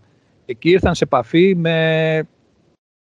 Ένα, ε, με είχαν και ένα ε, πώς να το πω, γερμανό βατραχάνθρωπο, το γερμανικό ναυτικό, προσκολλημένο στη μονάδα από ό,τι ε, περιγράφει. Αυτός λοιπόν ε, κατάφερε σε αυτή την κατάσταση να αναπτύξει μια αρχική συνεργασία με τους Special Forces, τους Αμερικανούς, τους συναδέλφους. Εκεί έπαιξε και το ρόλο, προσφέρθηκε και έπαιξε το ρόλο της απεικόνησης του εχθρού, ώστε να γίνει μια πιο ρεαλιστική άσκηση. Ε, κατάφερε και δημιούργησε μεγάλο μπελά από ό,τι περιγράφει αυτός στους ε, Special Forces με την ε, όλη απόδοσή του και τη συμπεριφορά του. Και αυτό έδωσε αληθοφάνεια βέβαια στην άσκηση, αλλά αύξησε την αυτοπεποίθησή τους σαν ε, δημιουργία και άρχισαν να αποκτούν περισσότερες εμπειρίες και αυτοπεποίθηση. Αλλά, Αυτό ήταν το, αλλά δεν κέρδισε ε, πολλούς φίλους για ακόμη μια φορά. του μέλημα ε, σε επισιακό επίπεδο, αλλά αυτό που πάντα απέδιδε έμφαση ο Μαρσίνκο Βασίλη και το αναφέρει παντού σε όλα τα κλιμάκια και τα στάδια της καριέρας του, ήταν ότι αυτό που τον ενδιαφέρε ήταν η δημιουργία συνοχής στη μονάδα ή υπομονάδα την οποία διοικούσε. Δηλαδή έδινε πάρα πολύ μεγάλη βάση στο να αναπτυχθούν δεσμοί ισχυροί μεταξύ των ανδρών του. Δηλαδή να λειτουργούν όλοι σαν ομάδα, να βάζουν πάνω απ' όλα την ομάδα και το σύνολο. Και αυτό ήταν ένας, ε, ένα στόχος τον οποίο επαιδείω και, και πολύ συχνά το θεωρούσε δεδομένο ότι ενισχύεται αυτή η συνοχή με ε, διασκέδαση, με μπύρες και τα λοιπά. Δηλαδή αυτό που ανέφερε στην αρχή ότι ήταν πότης, ήταν πότης αλλά δεν ήταν αυτό που λέμε μεθύστακας. Όχι. Έτσι, να μην το παρεξηγήσουμε δηλαδή έδινε πολύ μεγάλη σημασία στην διασκέδαση και στην ενδυνάμωση των δεσμών του προσωπικού μέσα από τέτοιες διασκεδάσεις και χαλάρωση μετά από σκληρή προσπάθεια είτε εκπαίδευσης είτε επιχειρήσεων. Έτσι. Ε, Σάβα, ο άνθρωπος αυτός, ήδη από την δράση του στο Βιετνάμ, έχει καθιερωθεί σαν ένας καλός διοικητής, αλλά ανορθόδοξος στις μεθόδους του. Τουλάχιστον ανορθόδοξος με τον τρόπο που θα θέλανε κάποιοι ανώτεροι αξιωματικοί, έτσι. Ε, Παρ' όλα αυτά. Ότι ήταν αποτελεσματικός όμως, έτσι.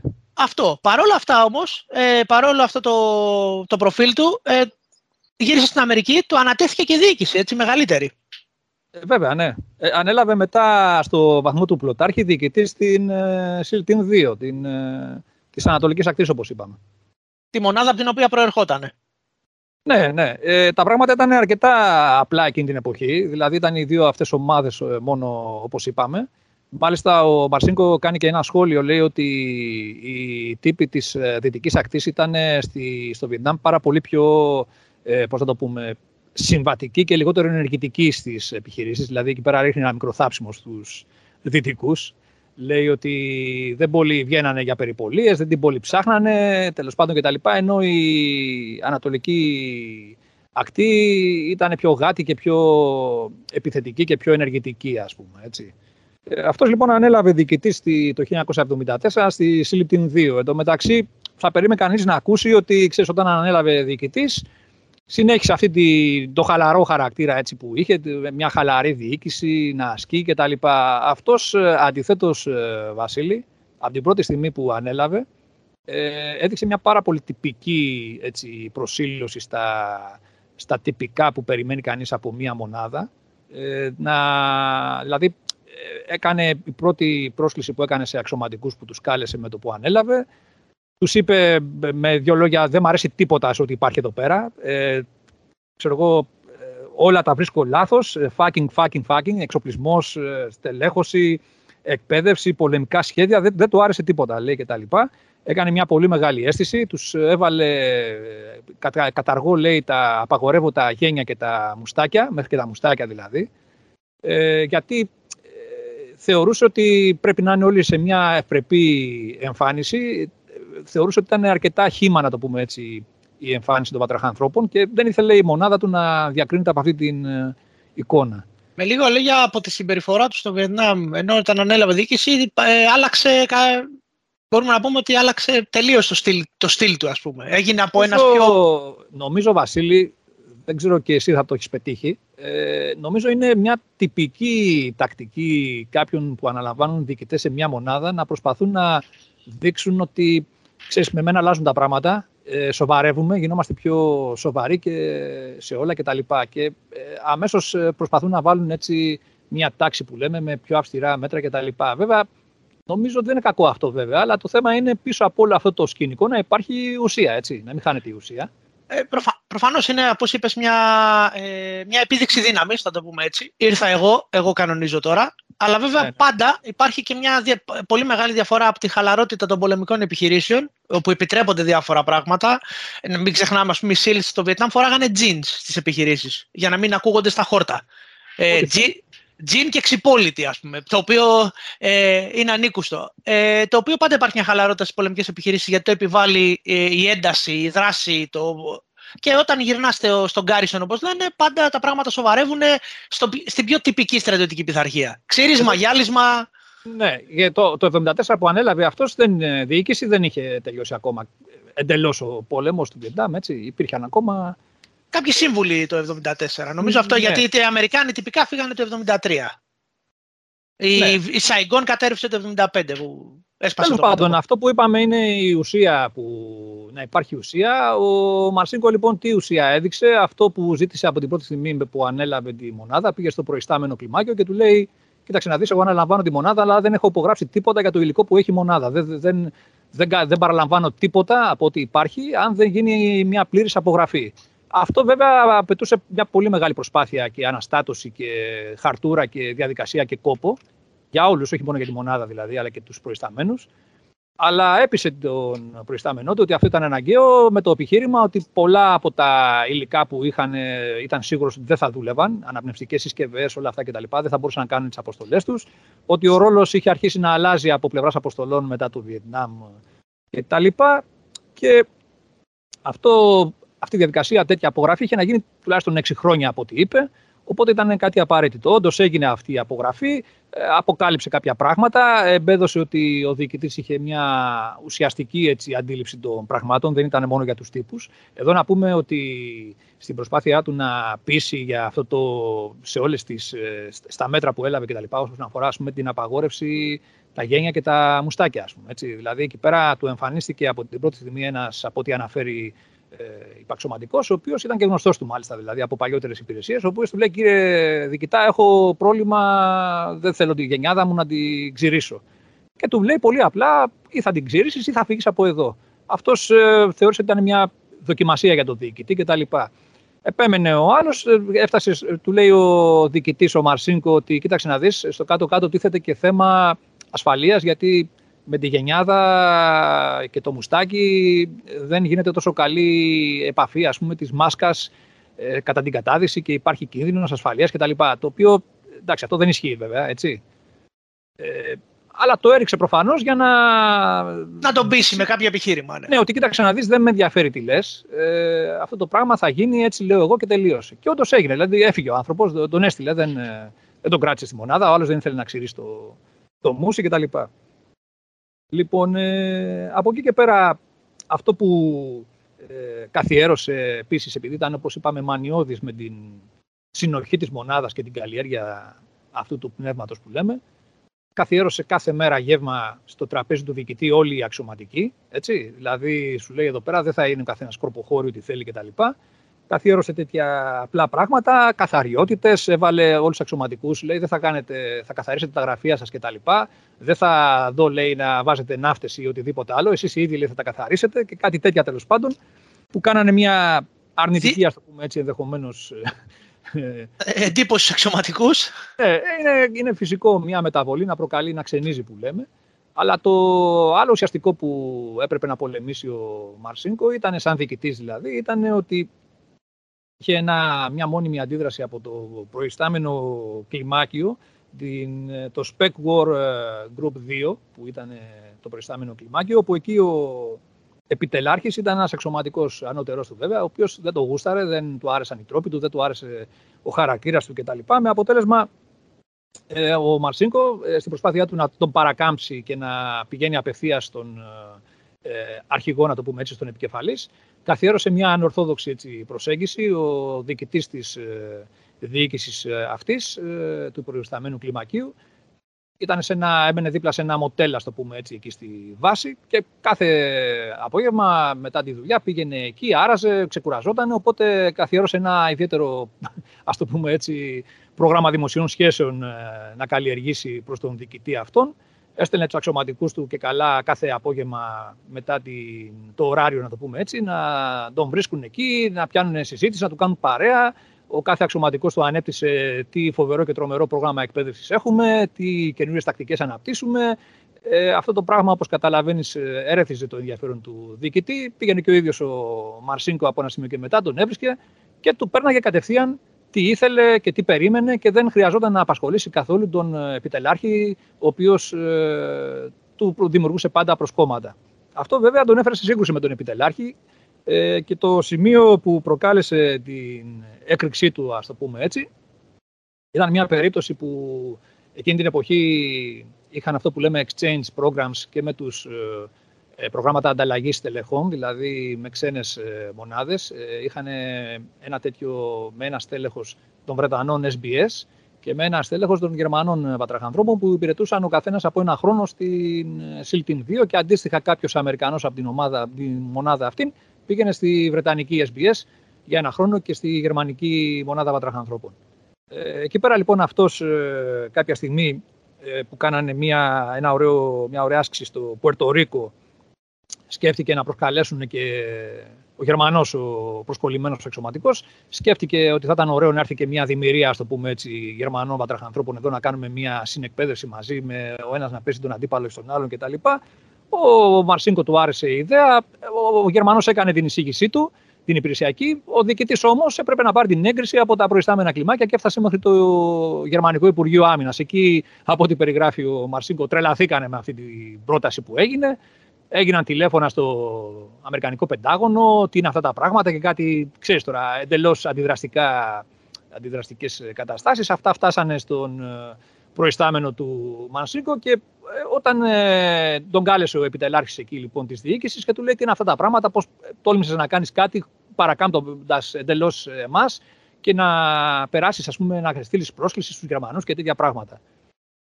Εκείνη τη στιγμή λοιπόν του είπε ότι από εδώ και πέρα οτιδήποτε, οποιοδήποτε μήνυμα, οτιδήποτε σήμα βγάζει σαν μονάδα κτλ. θα περνά από εμένα, κομμένα αυτά που ήξερες και τέτοια. Κάνει λοιπόν ε, την ε, κίνηση ο Marcinko και σου λέει εντάξει, OK, okay, όπως το θες. Ετοιμάζει λοιπόν μια φόρμα δική του έτσι, από ό,τι λέει, ε, σημάτων από τη μονάδα και τους στέλνει την επόμενη ημέρα 150 τέτοια σήματα. Τα βλέπει ο άλλος, ο επιτελάρχης σου λέει τι είναι αυτά τα πράγματα κτλ. Μα μου λέει, του λέει δεν μου είπατε ότι πρέπει να σας αναφέρω, είπαμε όχι έτσι κτλ. Έγινε εκεί πέρα τέλος πάντων μια κατάσταση ανακατοσούρα κτλ. Παρενέβη ο διοικητής, ο οποίος είχε αρχίσει να σχηματίσει μια καλή αντίληψη για τον ε, Μαρσίνκο και τελικά τον απάλαξε και από αυτό το βράχνα.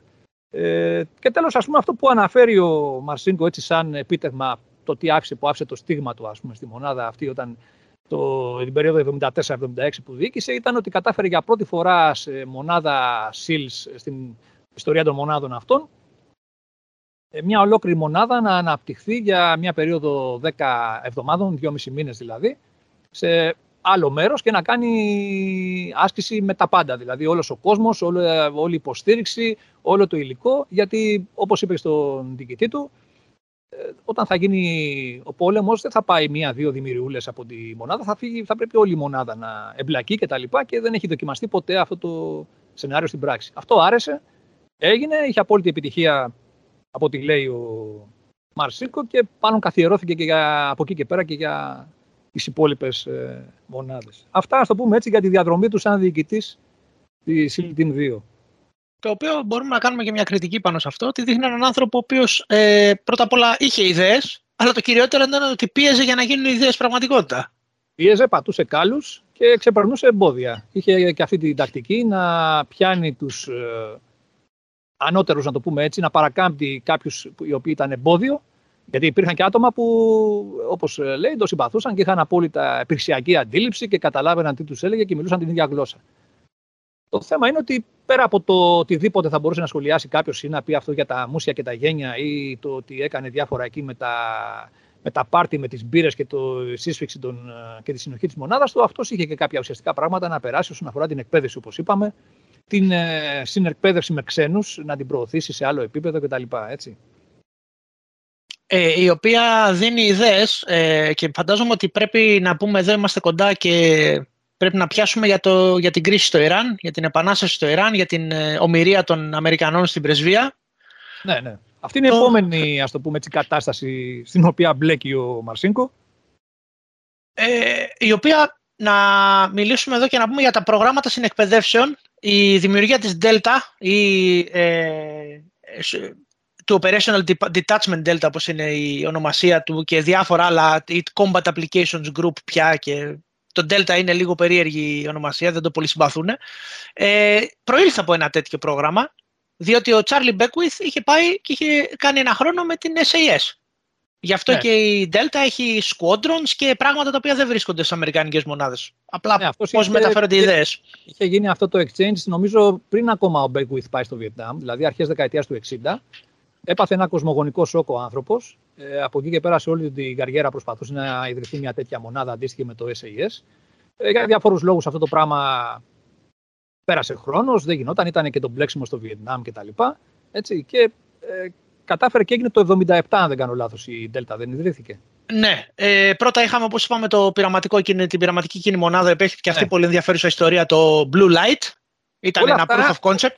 Όλα αυτά, Βασίλη, ήταν ε, αυτό που ανέφερες στην αρχή. Ε, το ερέθισμα ήταν η αντιμετώπιση μιας νέας πρόκλησης της τρομοκρατίας. Και όλα αυτά δημιουργούσαν ζυμώσεις, ε, προβληματισμό και επιτελικές εισηγήσεις, οι οποίες κατέληγαν σε τέτοιες ε, να το πούμε έτσι, ιδέες και εφαρμογές. Αλλά αυτό που είπες, ότι όλα αυτά προέκυπταν και από την εμπειρία που αποκτούσαν σε συνεργασία με τους ξένους. Έτσι. Δηλαδή δεν ήταν αυτοί οι οποίοι ανακάλυψαν κάτι, αλλά μπορούμε να πούμε ότι επειδή η Ευρώπη ήταν αυτή που ε, ζούσε και αντιμετώπισε αυτό το πρόβλημα. Από εκεί ξεκίνησαν οι βασικές ιδέες ε, για συγκρότηση μονάδων και η ανάπτυξη τακτικών και όλων αυτών των και... πραγμάτων που μετά εξελίχθηκαν. Ε, και ειδικά οι Βρετανοί είχαν από τους πρώτους με τα προβλήματα στην Βόρεια Ιρλανδία. Ήταν μάλλον οι πρώτοι που το αντιμετωπίσανε και όπως είπαμε πριν είχαμε μετά όλες αυτές τις ομάδες στην Ευρώπη, Γερμανία, Ιταλία, ε, στην Ελλάδα ε, αριστερών πεπιθήσεων που ε, είχαν καταφύγει στην τρομοκρατία με σκοπό να προωθήσουν τις, ε, την ιδεολογία τους.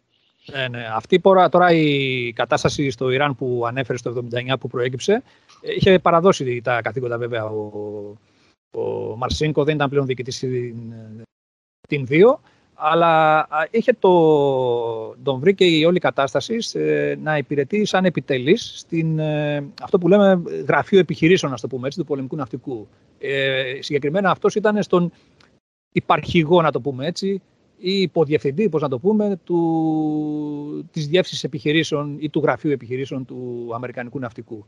Ο οποίος ουσιαστικά ο υποδιευθυντής ή ο υπαρχηγός ήταν αυτός που ασκούσε ουσιαστικά την, ε, τα σχέδια και τις ε, επιχειρήσεις γιατί ο διοικητής ήταν το άτομο το οποίο διεκπαιρέωνε περισσότερο τα πράγματα τα διοικητικά κτλ. Έτσι. Λοιπόν, ναι, ο Μαρσίνκο είχε την τύχη να έχει έναν προϊστάμενο πλοίαρχο, ο οποίος μιλούσε την ίδια γλώσσα με αυτόν. Ήταν ένα από τα βασικά έτσι, στοιχεία τύχης που, όπως αναφέρει, είχε στην καριέρα του. Με αποτέλεσμα, όταν ε, ε, κάποια στιγμή το ανατέθηκαν και επειδή έφυγε ο, ο επιτελής πληροφοριών από την διοίκηση, ε, ανέλαβε ο Μαρσίνκο να τον, να τον αναπληρώσει, με αποτέλεσμα να έχει για πρώτη φορά πρόσβαση σε πράγματα που έβλεπαν μόνο οι προϊστάμενοι του, σε θέματα πληροφοριών από τη CIA, την ε, DIA, την NSA, όλες αυτές τις υπηρεσίες. Ε, με τα, τρία, με τα τρία γράμματα και τα περί. ναι, ναι, ναι. Τα, τους, τους μυστήριους τύπους. Έτσι, όπως, όπως τους λένε και οι Αμερικάνοι, έτσι, ε, ε, ή three letters agency ή other government agency, όταν ναι, κάποιος ναι. είναι σε... Από πού είσαι εσύ, του λέει, είμαι other government agency. Α, εντάξει. Ναι.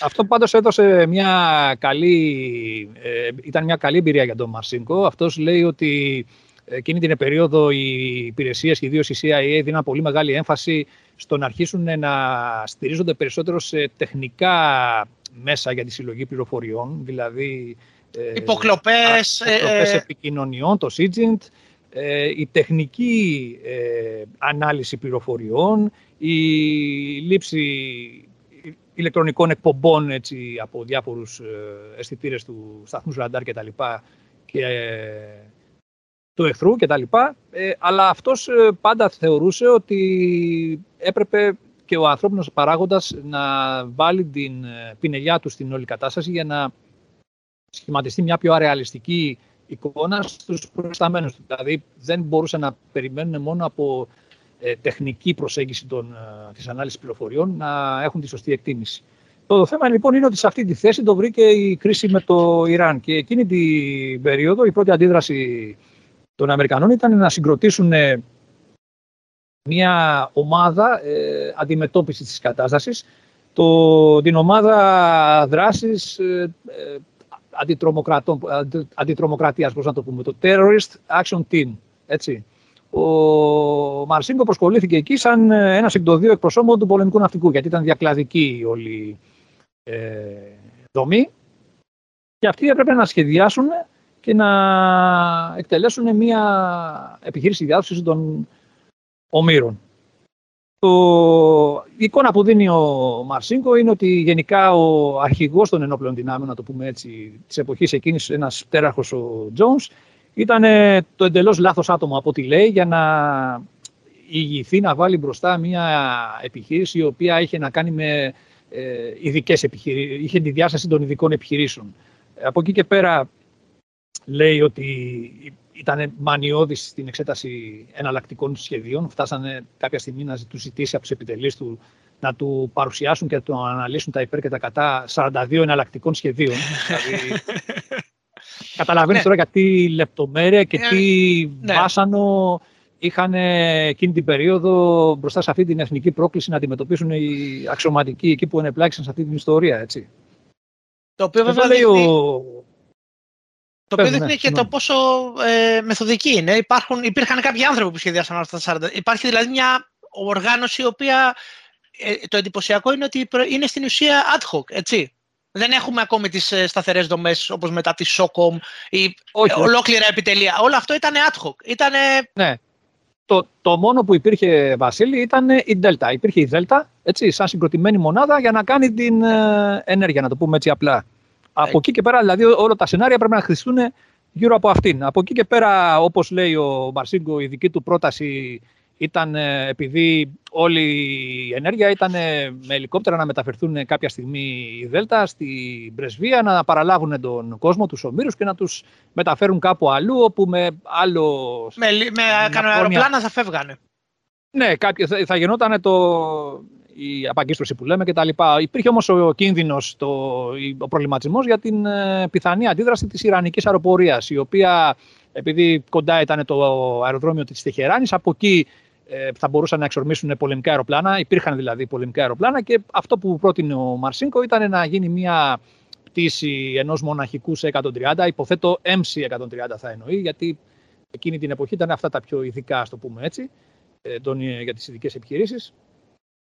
Όπου αυτός ε, μαζί με άλλους δύο ΣΥΛ στη Ράμπα θα είχαν γεμίσει το C130 με αυτοσχέδιους εκρηκτικούς μηχανισμούς. Θα περνούσε μια αργή διέλευση πάνω από το διάδρομο, λέει. Θα ρίχνανε τα, ε, τα εκρητικά αυτά με αλεξιπτωτάκια, θα ρημάζανε τον, ε, πώς το λένε, τον, τον διάδρομο από προσγειώσεων, δεν θα μπορούσε να απογειωθεί τίποτα.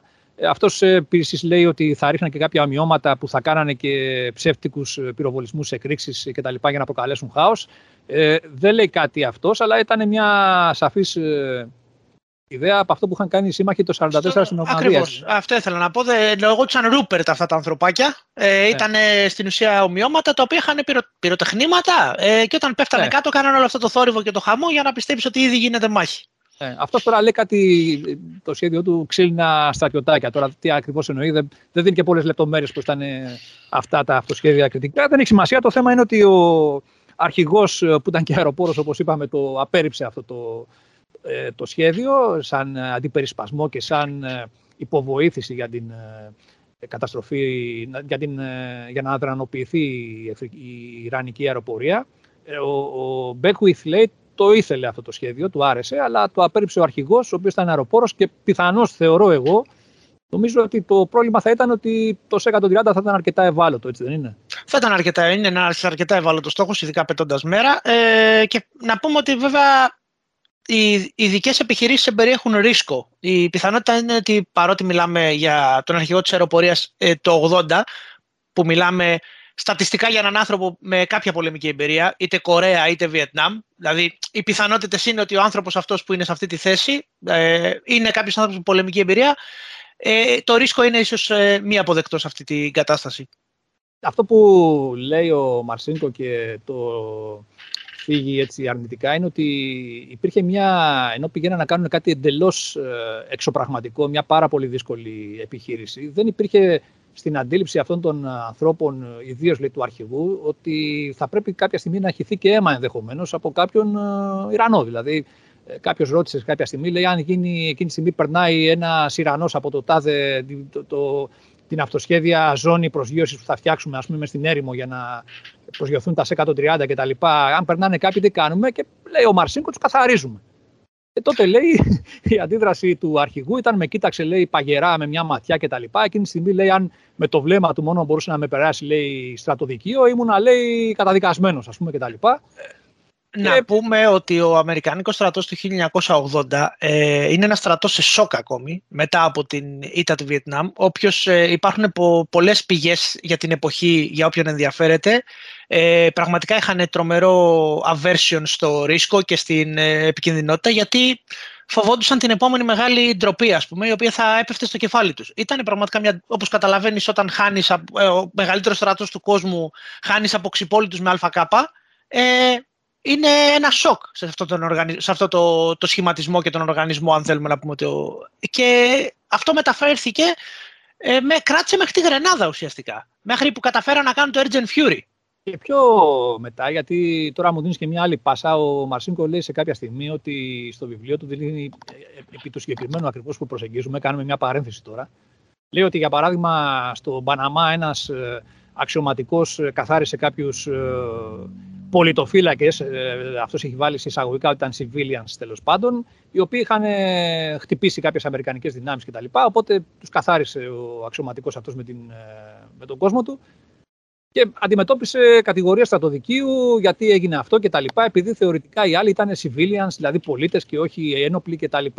Ενώ έφερνε σε πλήρη αντιπαράθεση την περίπτωση ενός ε, Ισραηλινού αξιωματικού, ο οποίος το 90, από ό,τι, θυμά, από ό,τι αν θυμάμαι καλά λέει, αντιμετώπισε εντόπισε ένα σκαφάκι με ε, Παλαιστίνιους οι οποίοι πηγαίνανε προς το Ισραήλ, ε, στα παράλια του Ισραήλ για να κάνουν κάποια ενέργεια κτλ. Τους βήθησε το σκάφος όταν οι άλλοι δεν ανταποκρίθηκαν στις κλήσεις και όλα αυτά για έλεγχο κτλ και μετά τους ε, σκότωσες στο νερό και έγινε μια συζήτηση εκεί πέρα για ποιο λόγο τους σκότωσες ας πούμε, στο νερό. Απάντησε ο Ισραηλινός ότι ε, θεωρούσα ότι μπορεί να είναι φορτωμένοι με χειροβομβίδες, με οτιδήποτε άλλο κτλ. Και, και αν πλησιάζαμε θα έθετα σε κίνδυνο και τον εαυτό μου και τους ε, άντρες μου. Οπότε λέει επιτόπου, ο επικεφαλής εκεί, ο στρατηγός, δεν ξέρω εγώ τι ήταν που πήγε, του έδωσε επιτόπου άμεση προαγωγή.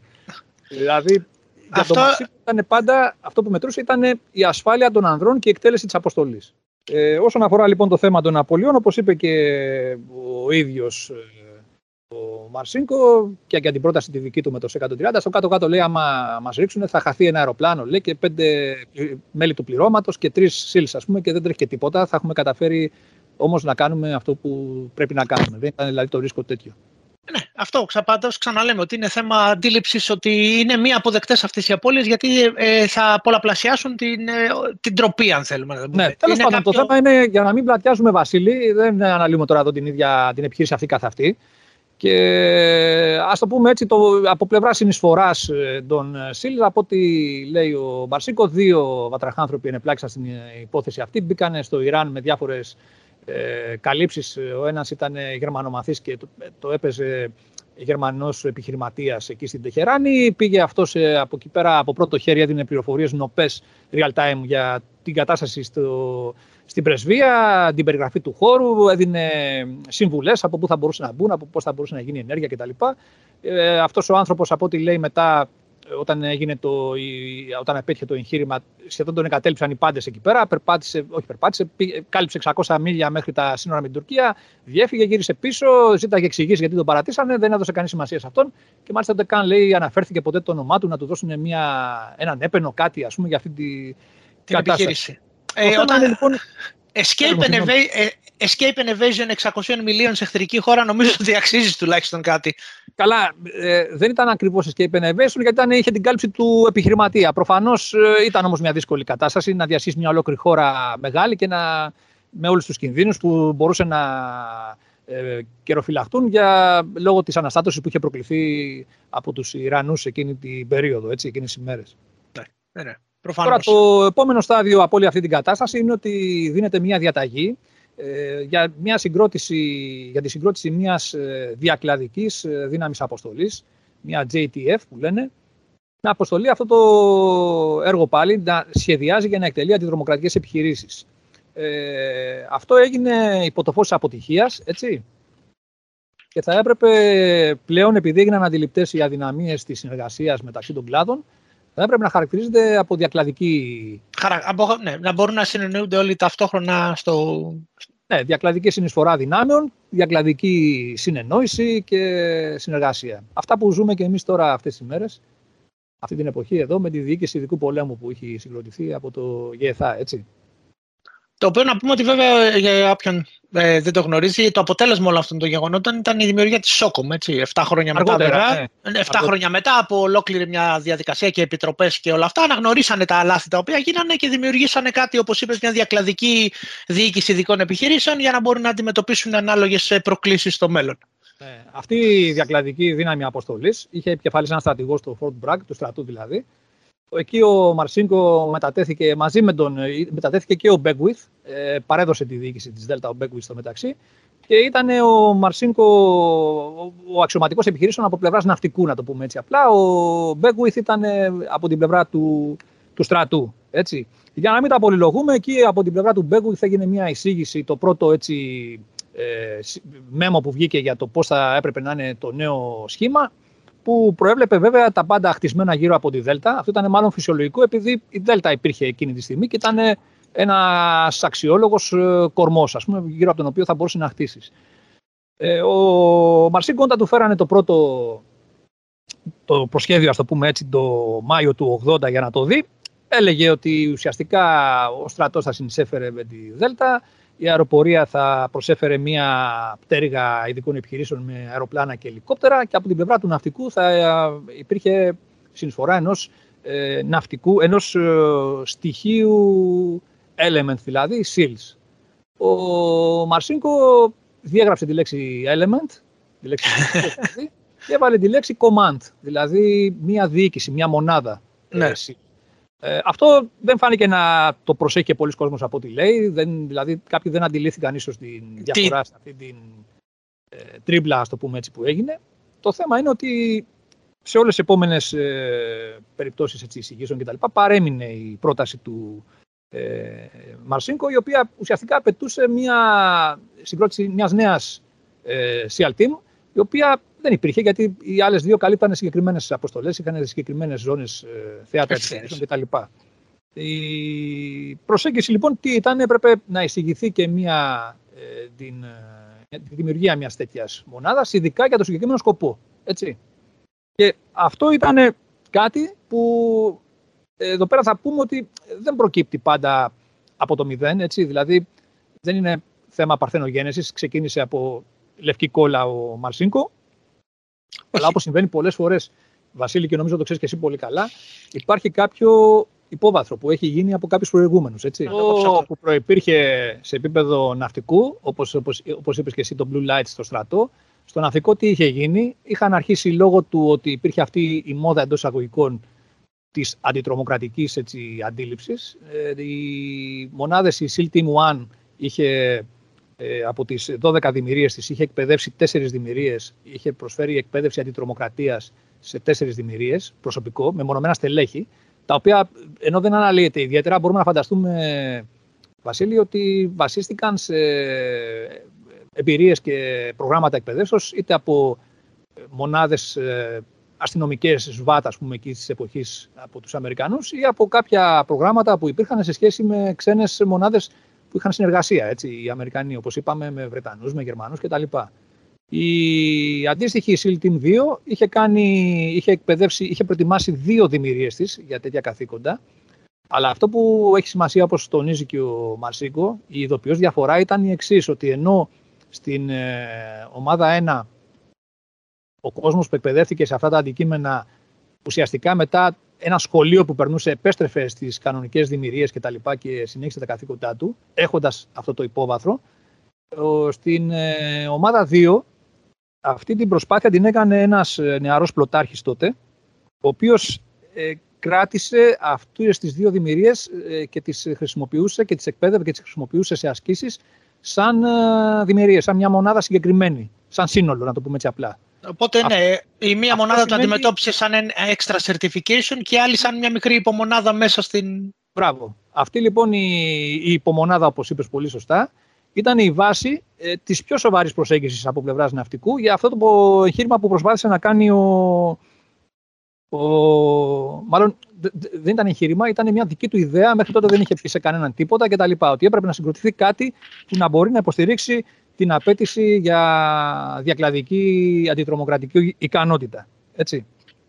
Αυτό τώρα επίσης το στοιχείο που διαφοροποιούσε την ε, υπομονάδα της ε, ομάδας 2 ήταν ότι είχαν αναπτύξει, επειδή αυτοί είχαν και ε, λόγω της ανατολικής ακτής, ο προσανατολισμός ήταν η υποστήριξη των επιχειρήσεων του ΝΑΤΟ, είχαν πολύ πιο ε, μεγάλες σχέσεις και αναπτύξεις συνεργασίας με όλες τις αντίστοιχες αντιτρομοκρατικές μονάδες που υπήρχαν εκείνη την εποχή στην Ευρώπη, δηλαδή με την ε, Βρετανική SBS, το ανάλογο του Βρετανικού Ναυτικού, έτσι βατραχάνθρωποι, τους ε, Γερμανούς της GSG-9 που ήταν βέβαια συνοριακή Ομοσπονδιακή αστυνομία της, ε, είναι η αντιτρομοκρατική μονάδα της Ομοσπονδιακής ε, Γερμανικής Αστυνομίας. Δεν ήταν ακριβώς στρατιωτική μονάδα δηλαδή. Ε, την αντίστοιχη GIGN της Γαλλικής Χωροφυλακής, τους Ιταλούς αντίστοιχους κτλ.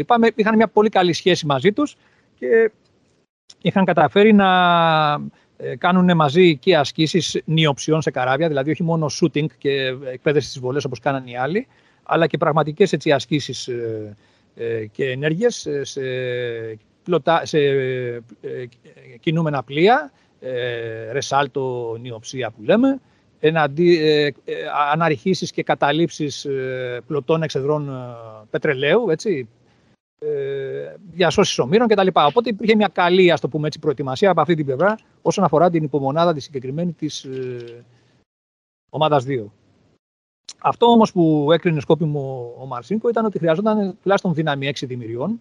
Οπότε αποφάσισε να προτείνει στο σχέδιό του ε, την απορρόφηση και των δύο δημιουργών της ε, ομάδας 2 και των τεσσάρων αριθμητικά έτσι, δημιουργών που είχαν εκπαιδευτεί από πλευράς προσωπικού τη ομάδα 1.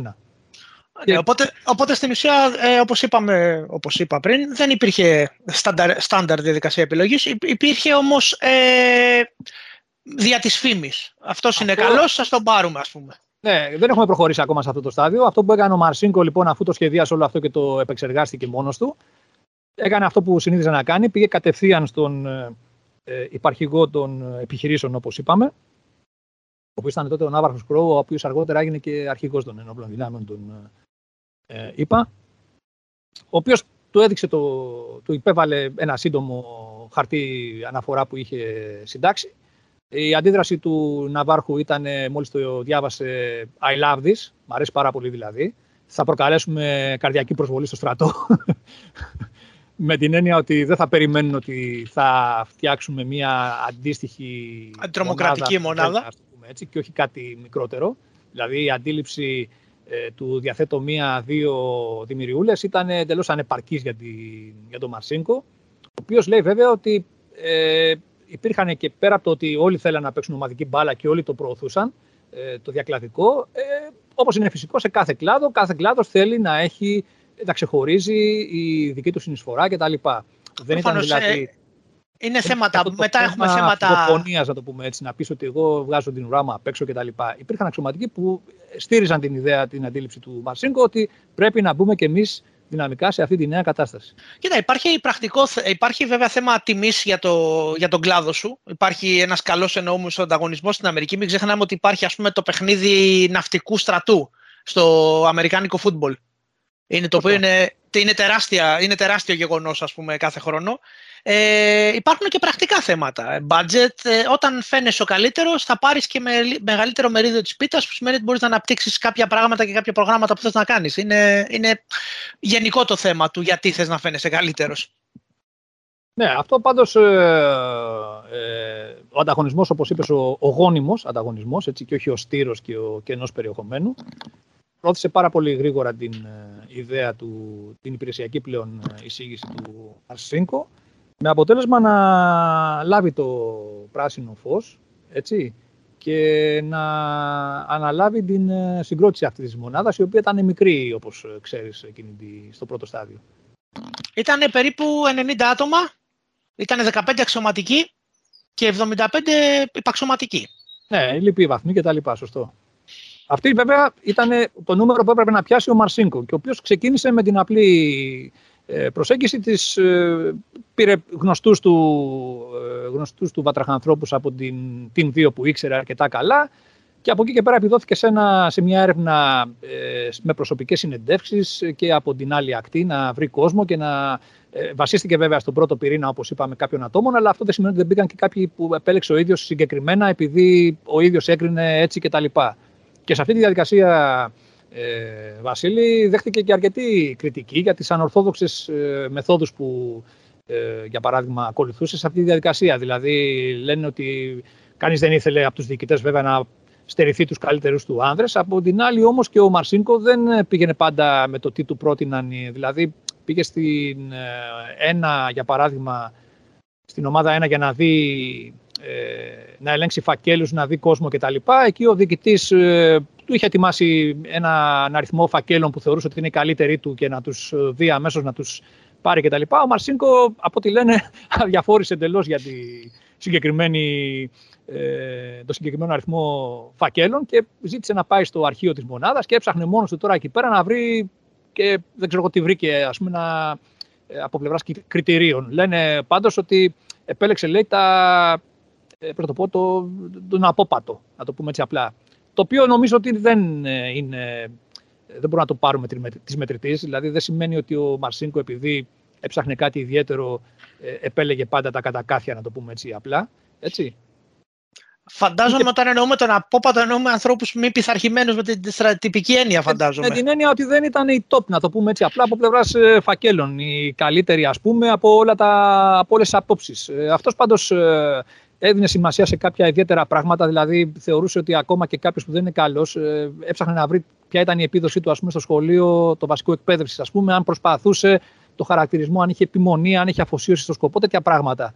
Γιατί από αυτό έκρινε ότι ο άλλος μπορεί να μην είναι ο τόπο στο τρέξιμο ή οτιδήποτε, ξέρω εγώ, στο αντικείμενο, κάποιο αντικείμενο, αλλά είχε την ε, ε, θέληση, τη σιδηρά πειθαρχία να συνεχίσει παρά την υστέρησή του κτλ. Και, και σε αυτό έδινε πολύ μεγάλη σημασία ο Μαρσίνκο, γιατί σου έλεγε ότι αυτός ο τύπος πραγματικά δείχνει να πιστεύει σε αυτό και θέλει να το επιτύχει αυτό το στόχο.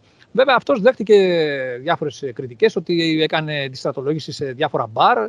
Κάποιος έλεγε ότι του πήρε συνέντευξη 7 η ώρα το πρωί και το, με μπύρε και τέτοια που δεν ήθελε αυτός και κάτι τέτοια. Δηλαδή, δίνει σημασία στο μη επίσημο και στο ασυνήθιστο, ας το πούμε έτσι, ο Μαρσίνκο. Τέλος πάντων, αυτά δεν ξέρουμε κατά πόσο ισχύουν, κατά πόσο είναι, έχουν βάση. Πάντως, σίγουρα ήταν μια ιδιαίτερη περίπτωση. Ε, υπήρχε μια, τώρα αυτό που λέμε για τα ασυνήθιστα και όλα αυτά, δεν ξέρω, υπήρχε μια αναφορά κάποιου ναύτη του, ε, ενώντας από τυπική μονάδα σε πλοίο, την πρώτη φορά που είδε κάποιον τη SEAL Team 6, μιλάμε για το 1986, αν θυμάμαι καλά ήταν αυτό το μικρό απόσπασμα που διάβαζα, ότι λέει νόμιζα ότι είδα έναν πειρατή. Μακριά μαλλιά, ξέρεις, μουσι. Ήταν πιο πολύ, πολύ χαλαρό το περιβάλλον, ας πούμε. Ναι, οποίο... Ε, εννοείται ότι ο Μαρσίνκο το λέει αυτό το πράγμα, ότι από τη στιγμή που ανέλαβε διοικητής, ε, όλοι ανοιγοκλίναν τα μάτια, τρίβαν τα μάτια τους που λέμε, γιατί η μεταμόρφωσή του και του ιδίου ήταν εντυπωσιακή. Δηλαδή, από τη στιγμή που, σαν διοικητής της ε, ομάδας 2, ήθελε τα πάντα ε, εμφάνιση, όλα κιαλισμένη, ξέρω εγώ κτλ. Απαιτούσε μια σοβαρή εμφάνιση κτλ. Τώρα ο ίδιος είχε αφήσει μουσια, ήταν το εντελώς αντίθετο, κυκλοφορούσε με πολιτικά και όλα αυτά, γιατί απαιτούσε μια μυστικότητα τέλος πάντων η συγκεκριμένη μονάδα που ανέλαβε και το βασικός στόχος ήταν η, η, το προσωπικό αυτό αυτής της μονάδας να μπορεί να περάσει ότι δεν έχει, είναι απλοί εργάτες, ε, κοινοί άνθρωποι δηλαδή της καθημερινότητας, οι οποίοι πηγαίνουν κάπου να κάνουν μια δουλειά κτλ. να περάσουν απαρατήρητοι. Οπότε σε αυτό το επίπεδο σε, με αυτή την αντίληψη τους άφηνε να έχουν μαλλιά, γένια, μουσια, ξέρω εγώ, σκουλαρίκα, δεν ξέρω εγώ τι, ας πούμε. Έτσι. Το, να πούμε Αυτό βέβαια... όμως δεν σημαίνει ότι δεν υπήρχε η, μια συνείδητη πειθαρχία και συγκέντρωση και αφοσίωση στο σκοπό, έτσι. Το οποίο μας δείχνει ότι πρώτα απ' όλα και ο ίδιος σαν άνθρωπος ήταν, μπορούσε να προσαρμόζεται ανάλογα τις, ε, τις απαιτήσεις της θέσης του, γιατί ως διοικητής ναι. μιας στρατιωτικής μονάδας δεν μπορεί να είσαι χήμα, οπότε ναι. έδρασε ανάλογα. Αλλά εδώ που η μονάδα έπρεπε να είναι πιο χαλαρή για συγκεκριμένους λόγους, ε, έπραξε πάλι ανάλογα. Οπότε είναι θέμα ότι ο άνθρωπος έκρινε ανάλογα την κατάσταση και ναι είχε την προσαρμοστικότητα να, να δουλέψει μέσα στα πλαίσια τα οποία χρειαζόταν ανάλογα την αποστολή του. Ε, εδώ πρέπει να πούμε, Βασίλη, ότι ο, ο ίδιος ο Μαρσίνκο εκείνη την περίοδο πρόκειται να ε, παρακολουθήσει, είχε επιλεγεί σαν αξιωματικός να παρακολουθήσει ε, ένα χρόνο στη σχολή πολέμου, το Naval War College που λένε, την περίοδο 80-81. Αλλά ε, επειδή, όπως καταλαβαίνεις, ήθελε περισσότερο να αναλάβει την διοίκηση της νέας μονάδας που ο ίδιος είχε σχεδιάσει και είχε εισηγηθεί. Έκανε ένα, μια συζήτηση εκεί με τον, απευθείας με τον uh, διευθυντή επιχειρήσεων, τον Ναύαρχο, του είπε ότι θέλω τη συμβουλή σας, έχω αυτό το θέμα κτλ. Ε, το έφερε ωραία δηλαδή διπλωματικά σε αυτή την περίπτωση. Ο, γιατί το, η φίτηση στη σχολή πολέμου ήταν απαραίτητο εφόδιο για να μπορέσει να προαχθεί μετά σε, ε, στον βαθμό του πλοιάρχου. Έτσι. Ναι, είναι όπως η σχολή πολέμου στην Ελλάδα, η οποία πας από ένα σημείο ανάλογα και μετά, τα ανάλογα πράγματα. Ακριβώς. Ναι, αυτό λοιπόν θα ήταν εμπόδιο εάν ε, αναλάμβανε την ομάδα 6, την καινούρια, και ε, θα υστερούσε σε προσόντα, ας το πούμε έτσι, για να πάει παρακάτω. Ο Ναύαρχος λοιπόν ε, του, του είπε, να το πω έτσι απλά, ότι προχώρα, το, ενέκρινε την, ε, ε, ενέκρινε να αναλάβει αυτός τη διοίκηση της ομάδας 6 και το αφήσανε το θέμα του σχολή πολέμου σε δεύτερο πλάνο, σαν να μην έχει κάποια ιδιαίτερη, να το πούμε έτσι, ε, σημασία. Θα το, το αφήσανε για το μέλλον. Από εκεί και πέρα επιδόθηκε σε μια ε, διαδικασία στρατολόγησης ε, προσωπικού ο, ο Μαρσίνκο ο ίδιος, με αυτές τις ανορθόδοξες μεθόδους που είπαμε πολλές φορές. Αυτό το βασικό που έδινε πάντα, όπως είπαμε, ήταν το, η καλλιέργεια δεσμών μεταξύ του προσωπικού, να, να μπορέσουν όλοι να καταλάβουν ότι αυτό που τους ε, πρέπει να βάσουν πάνω απ' όλα είναι ο συνάδελφός τους και η μονάδα, η ομάδα κτλ. η δημιουργία. Όπως ε, είπε και εκείνη την περίοδο ένα παρατσούκλι που τους κολλήσαν ήταν η μαφία. Ε, στην πρώτη έτσι ε, σοβαρή ομιλία που απίθυνε στο προσωπικό του ο Μαρσίνκο, τους είπε ότι ξέρετε κάτι θα με βλέπετε σαν τον ε, νονό που όλοι σε αυτόν απευθύνονται, όλοι σε αυτόν ε, έχουν ό,τι προβλήματα έχουν, ό,τι υποθέσεις υπάρχουν κτλ. Τα, τα ξέρει όλα και ό,τι είναι εγώ θα σας προστατεύσω από τους, ε, θα αφήσετε σε μένα την όποια άλλη ε, ας το πούμε έτσι, ότι άλλοι μπελάδες προκύψουν με τα ανώτερα κλιμάκια, θα τα καθαρίσω εγώ για πάρτι σας. Εσείς πρέπει να είστε συγκεντρωμένοι στην αποστολή και τίποτα άλλο. Ε, αυτό τώρα είχε και σαν συνέπεια επειδή αυτή την υπομονάδα, όπως είπαμε, που είχε σχηματίσει η ομάδα 2 με τις δύο δημιουργίες της που είχαν εκπαιδευτεί σε αντιτρομοκρατικές επιχειρήσεις, ε, η ονομασία που είχε δώσει εκείνος ο πλωτάρχης ήταν Mobility 6. Ε, δηλαδή ε, ήταν μια, ας το πούμε έτσι, ε, μονά, ε, δύναμη η οποία θα ενεργοποιείται σε περίπτωση έκτακτης ανάγκης. Και αυτή η μονάδα, αυτή η υπομονάδα, να το πούμε έτσι, είχε χρειαστεί, είχε χρησιμοποιηθεί σε μια, είχαν ένα, το 1978 μια, ένα συνέδριο στην Ανάπολη, τέλος πάντων εκεί πέρα για θέματα του πολεμικού ναυτικού και ζητήσαν αυξημένα μέτρα προστασίας στο θαλάσσιο μέτωπο της περιοχής εκεί τέλος πάντων. Μπήκανε, η Mobility Six ανέλαβε αυτή τη δουλειά, εντυπωσίασε από ό,τι λένε όλους όσους τους γνώρισαν τότε για την ε, εμφάνισή τους. Δεν χρειάστηκε να κάνουν κάτι βέβαια, δεν προέκυψε κάποιο επεισόδιο. Ε, από το Mobility 6 ε, το MOB έμεινε σαν φράση, σαν ε, ψευδόνυμο και τους, που σημαίνει μαφία. Έτσι, με ε, ναι, MOB είναι το... Και αυτή ήταν ας πούμε η, το παρατσούκλι που βγάλανε εκείνη την περίοδο στη μονάδα του, του Μαρσίκου. Μαρσίκου ανεπίσημα. Από εκεί και πέρα ο, αυτό που κατάφερε ο Μαρσίνκο είναι ότι έγιναν δεκτές οι προτάσεις του ότι αυτή η νέα μονάδα πρέπει να έχει πολύ μεγάλη υποστήριξη σε θέματα προπολογισμού, σε θέματα υλικών ε, κτλ. Ε, αυτός λέει χαρακτηριστικά ότι το πρόγραμμα εκπαιδεύσεως που καθιέρωσε ε, προέβλεπε ότι σε κάθε, κάθε στέλεχος της μονάδας θα έριχνε 2.500 σφαίρες ε, φυσίγγια στο πεδίο βολής κάθε εβδομάδα. Έτσι, το οποίο κάποια στιγμή έφτασε και στις 3.000, στα 3.000 φυσίγγια. Το απόθεμα πυρομαχικών εκπαιδεύσεως που του δώσανε, λέει, σε πρώτη φάση ήταν μεγαλύτερο από όλο το απόθεμα πυρομαχικών εκπαιδεύσεως που αναλογούσε στο σώμα πεζοναυτών. Έτσι. Μιλάμε τρελή κατάσταση. Ε, επίσης είχε λέει δικό του προπολογισμό αρκετών εκατομμυρίων που ήταν πολύ παραπάνω και από τις δύο ομάδες, την ένα και τη δύο μέχρι τότε εκείνη την περίοδο. Ο ίδιος λέει ότι το κόστος ήταν περίπου λέει, όσο δύο F-14 εκείνης την περίοδο, πόσο κόστιζαν τα F-14. Και με αυτά τα εφόδια, ε, βέβαια το, ο χώρος που το παραχωρήσαν στο στρατόπεδο, στο, στην ναυτική βάση εκεί που έδρευε και η Σίλτιμ 2, ε, δεν ήταν τίποτα ιδιαίτερο. Λέει. Ήταν ένα περίπου σαν αχούρι, γιατί περιμέναν ότι σε κανένα χρόνο θα αποκτούσαν καινούρια κτίρια, καινούρια εγκατάσταση στο Norfolk. Θα έπαιρνε κανένα χρόνο.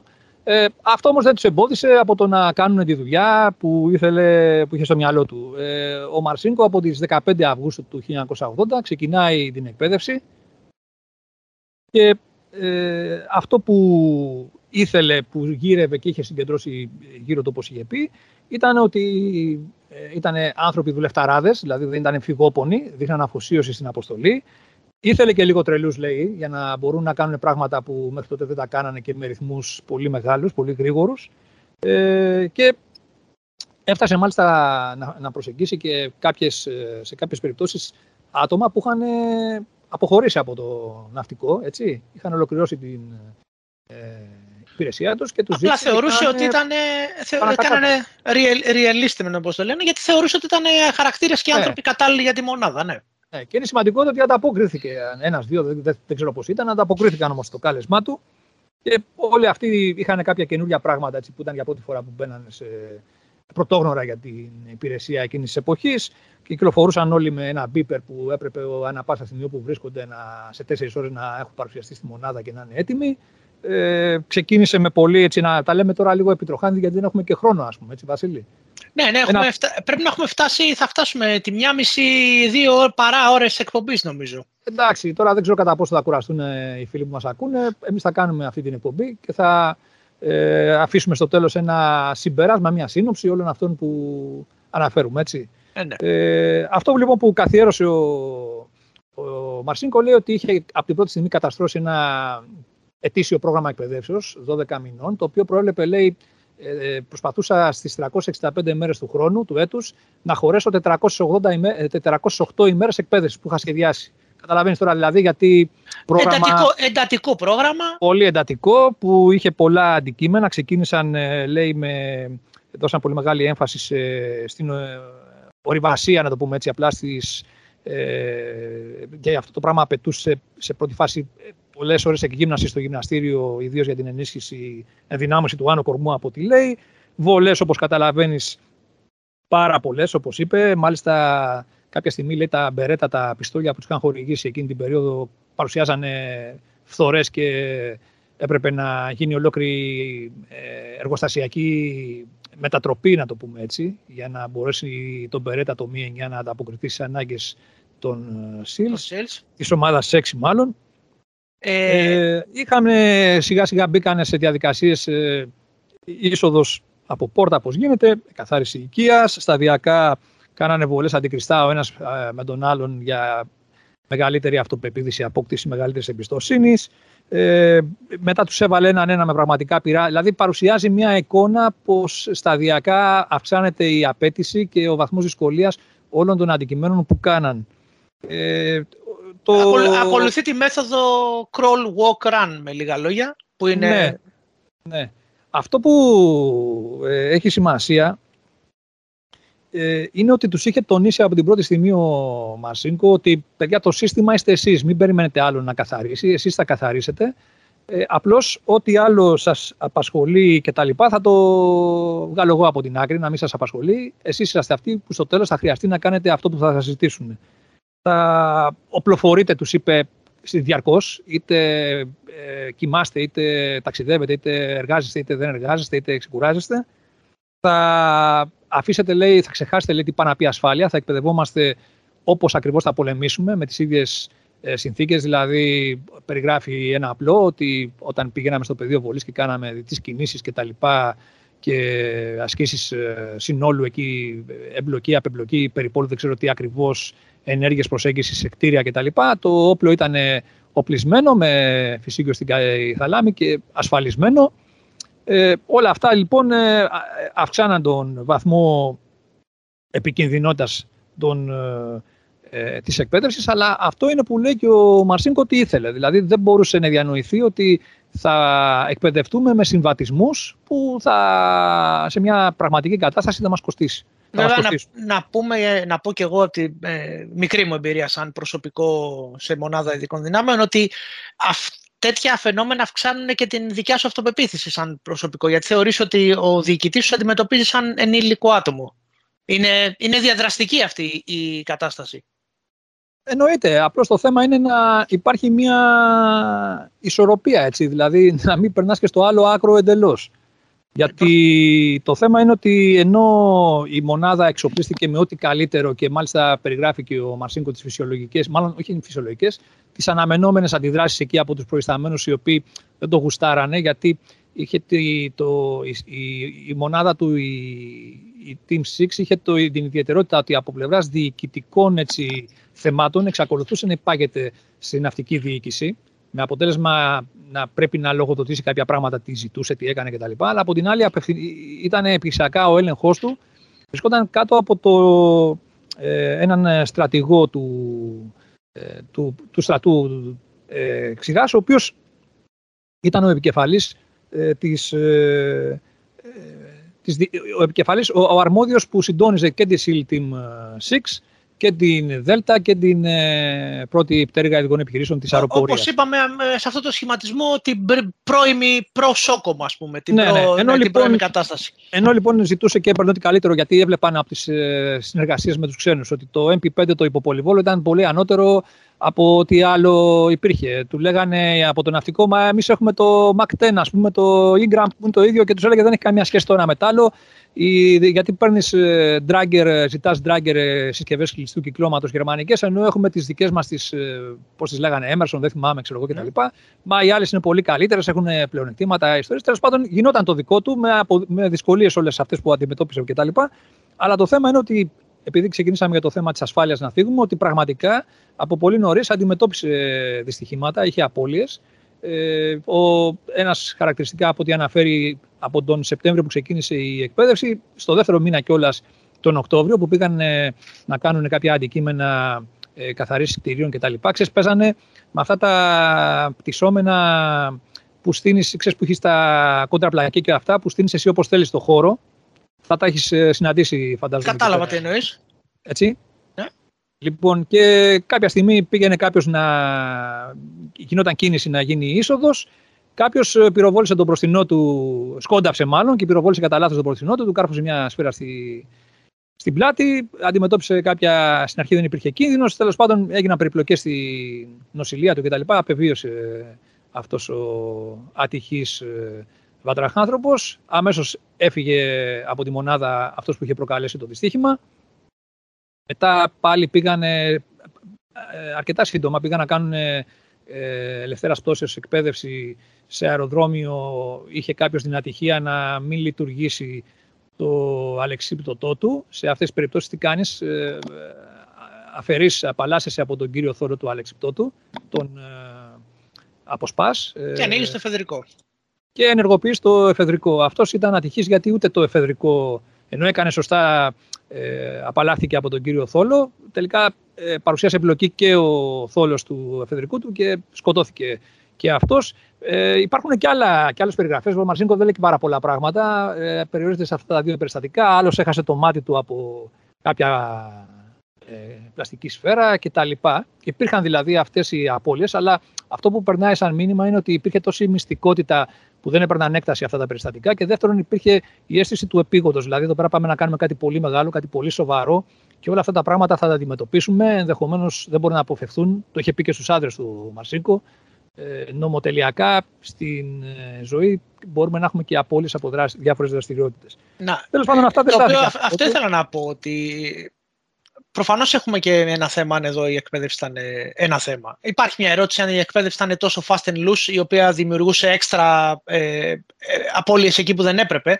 Αλλά όταν εκπαιδεύεσαι σε αντικείμενα τα οποία είναι γενώς επικίνδυνα, ε, ελεύθερη πτώση ας πούμε, ε, by default είναι ένα, επικίνδυνο το οποίο, ένα αντικείμενο το οποίο πρέπει να χτυπήσεις πολύ σοβαρά για πολύ μικρά πράγματα. Είτε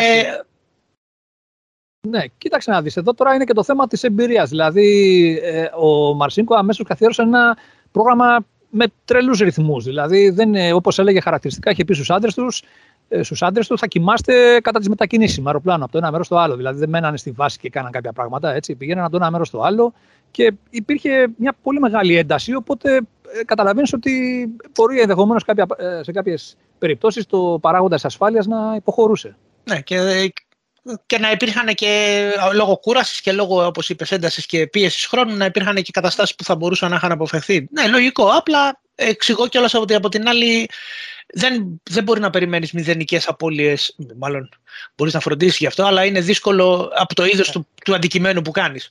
Ναι, είναι μέσα στο παιχνίδι, να το πούμε έτσι απλά. Κανείς δεν θέλει να υπάρχουν αυτά τα πράγματα, αλλά ενδεχομένως να μην μπορείς να τα αποφύγεις. Το ζήτημα είναι ότι όλο αυτό το πράγμα, όπως προέκυψε, είπαμε, επειδή γινόταν κάποια προσπάθεια με πάρα πολύ εντατικό ρυθμό. Υπήρχε δηλαδή ένας ε, στόχος και σύντομα να βγουν. Υπόψη ότι ο Μαρσίνκο είχε πει ότι από τη στιγμή που θα ξεκινήσω τη στρατολόγηση, θα είναι επιχειρησιακή μονάδα σε έξι μήνες.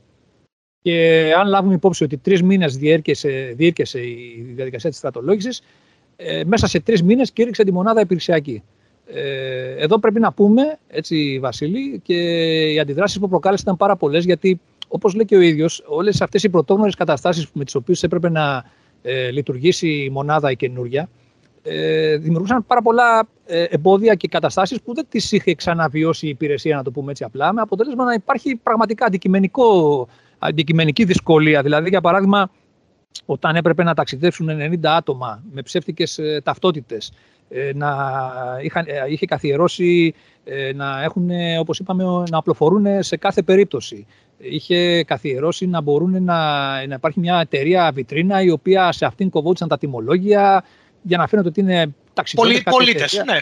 Ναι, δηλαδή πράγματα τα οποία όταν φτάναν μετά σε αυτούς που, για παράδειγμα, έπρεπε να, να γίνει πληρωμή, η εξόφληση, τέτοια πράγματα, δηλαδή δημιουργούσε ένα χάος. Ε, υπήρχαν και περιστατικά βέβαια από φασαρίε και τα λοιπά, από μεμονωμένα στελέχη. Κάποιοι λέγανε ότι ε, υπερτονίσαν αυτά τα περιστατικά, αλλά αντικειμενικά πρέπει να πούμε ότι για ένα τέτοιο σύνολο δεν μπορούμε να πούμε ότι ήταν ο κανόνας. Σίγουρα θα υπήρχαν κάποια περιστατικά σε κάποιο μπαρ που θα το σπάσανε, ε, θα μεθύσανε, θα κάνανε κτλ. Αλλά δεν μπορείς να πεις ή κάποιος θα μίλησε αντικανονικά σε κάποιον ανώτερο ε, και τέτοια πράγματα. Αλλά δεν μπορείς να πεις ότι ήταν αυτό που λέμε ανεξέλεκτη κατάσταση. Το ζήτημα είναι ότι υπήρχαν πολλά διοικητικά ζητήματα καθημερινά που έπρεπε να αντιμετωπίσει και η υπηρεσία με αυτή τη μονάδα η οποία ουσιαστικά δεν υπήρχε. Έτσι. Δεν, ο Μαρσίνκο δεν εμφανιζόταν με στολή. Ναι. Ήταν πάντα με πολιτικά, ήταν όλοι με πολιτική εμφάνιση, αμφίεση και δεν μπορούσαν πολλά πράγματα να τα περάσουν στην αλυσίδα. Ε, το ζήτημα είναι ότι μέσα από όλο αυτό το δημιουργικό χαμό όπως λέει και ο Μαρσίνκο, ε, ενώ ήταν χαρακτηριστικό ότι κατά την άποψή του η Δέλτα, για παράδειγμα, ακολουθούσε πιο ε, επίσημες και καθιερωμένες έτσι, πρακτικές οργάνωσης στην εκπαίδευσή της κτλ.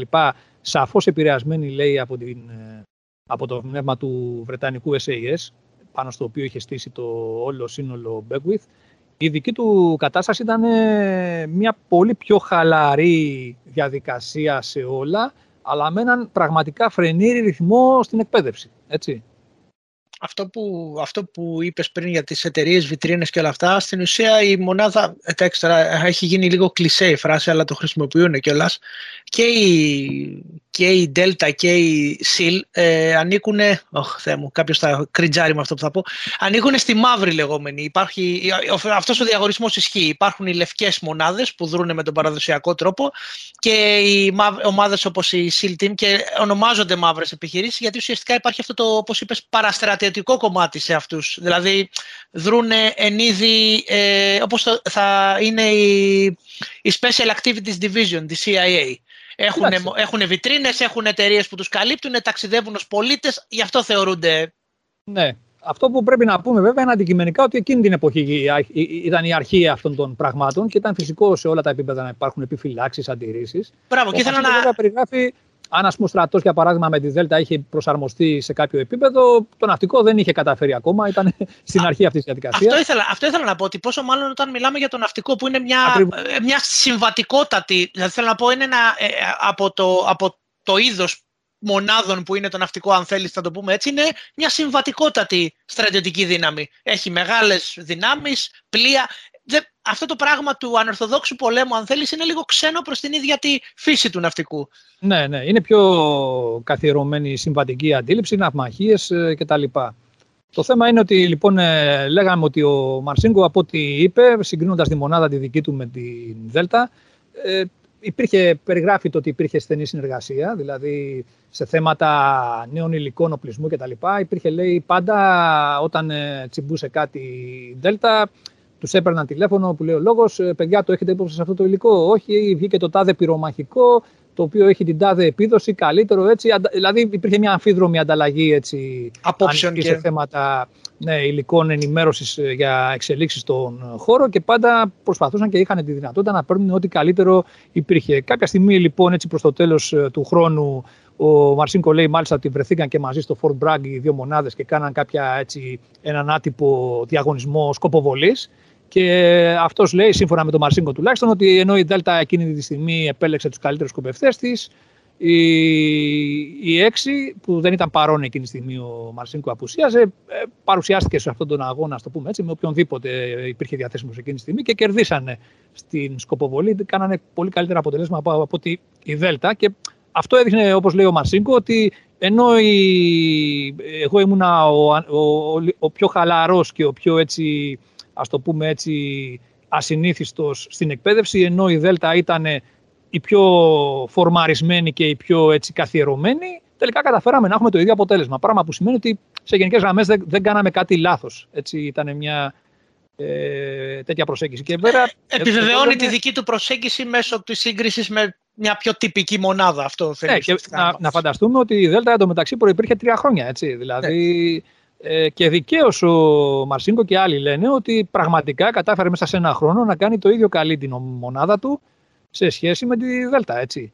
Ε, εδώ αυτό που ε, έχει πολύ μεγάλη σημασία σε αυτές τις δύο περιπτώσεις και τη Δέλτα και τη Team 6 ε, Βασίλη είναι αυτό που περιγράφει ο Μαρσίνκο και οι άλλοι βέβαια ότι υπήρχαν στο πρόγραμμα εκπαιδεύσεως ε, πραγματι, ε, υπήρχαν προγραμματισμένες ασκήσεις τις οποίες δεν τις ήξερε η μονάδα τους ε, ενεργοποιούσε δηλαδή, ε, παίρναν προειδοποίηση για συγκεκριμένο περιστατικό που βρισκόταν σε εξέλιξη. Ε, η μονάδα έμπαινε σε πλήρη, ετοιμαζόταν κανονικά σαν να πήγαινε να κάνει αυτή την, ε, αναλαμβάνει αυτή την αποστολή, γινόταν σχεδίασης, όλες οι πληροφορίες, τα πάντα για τους στόχους, τι γινόταν ακριβώς κτλ.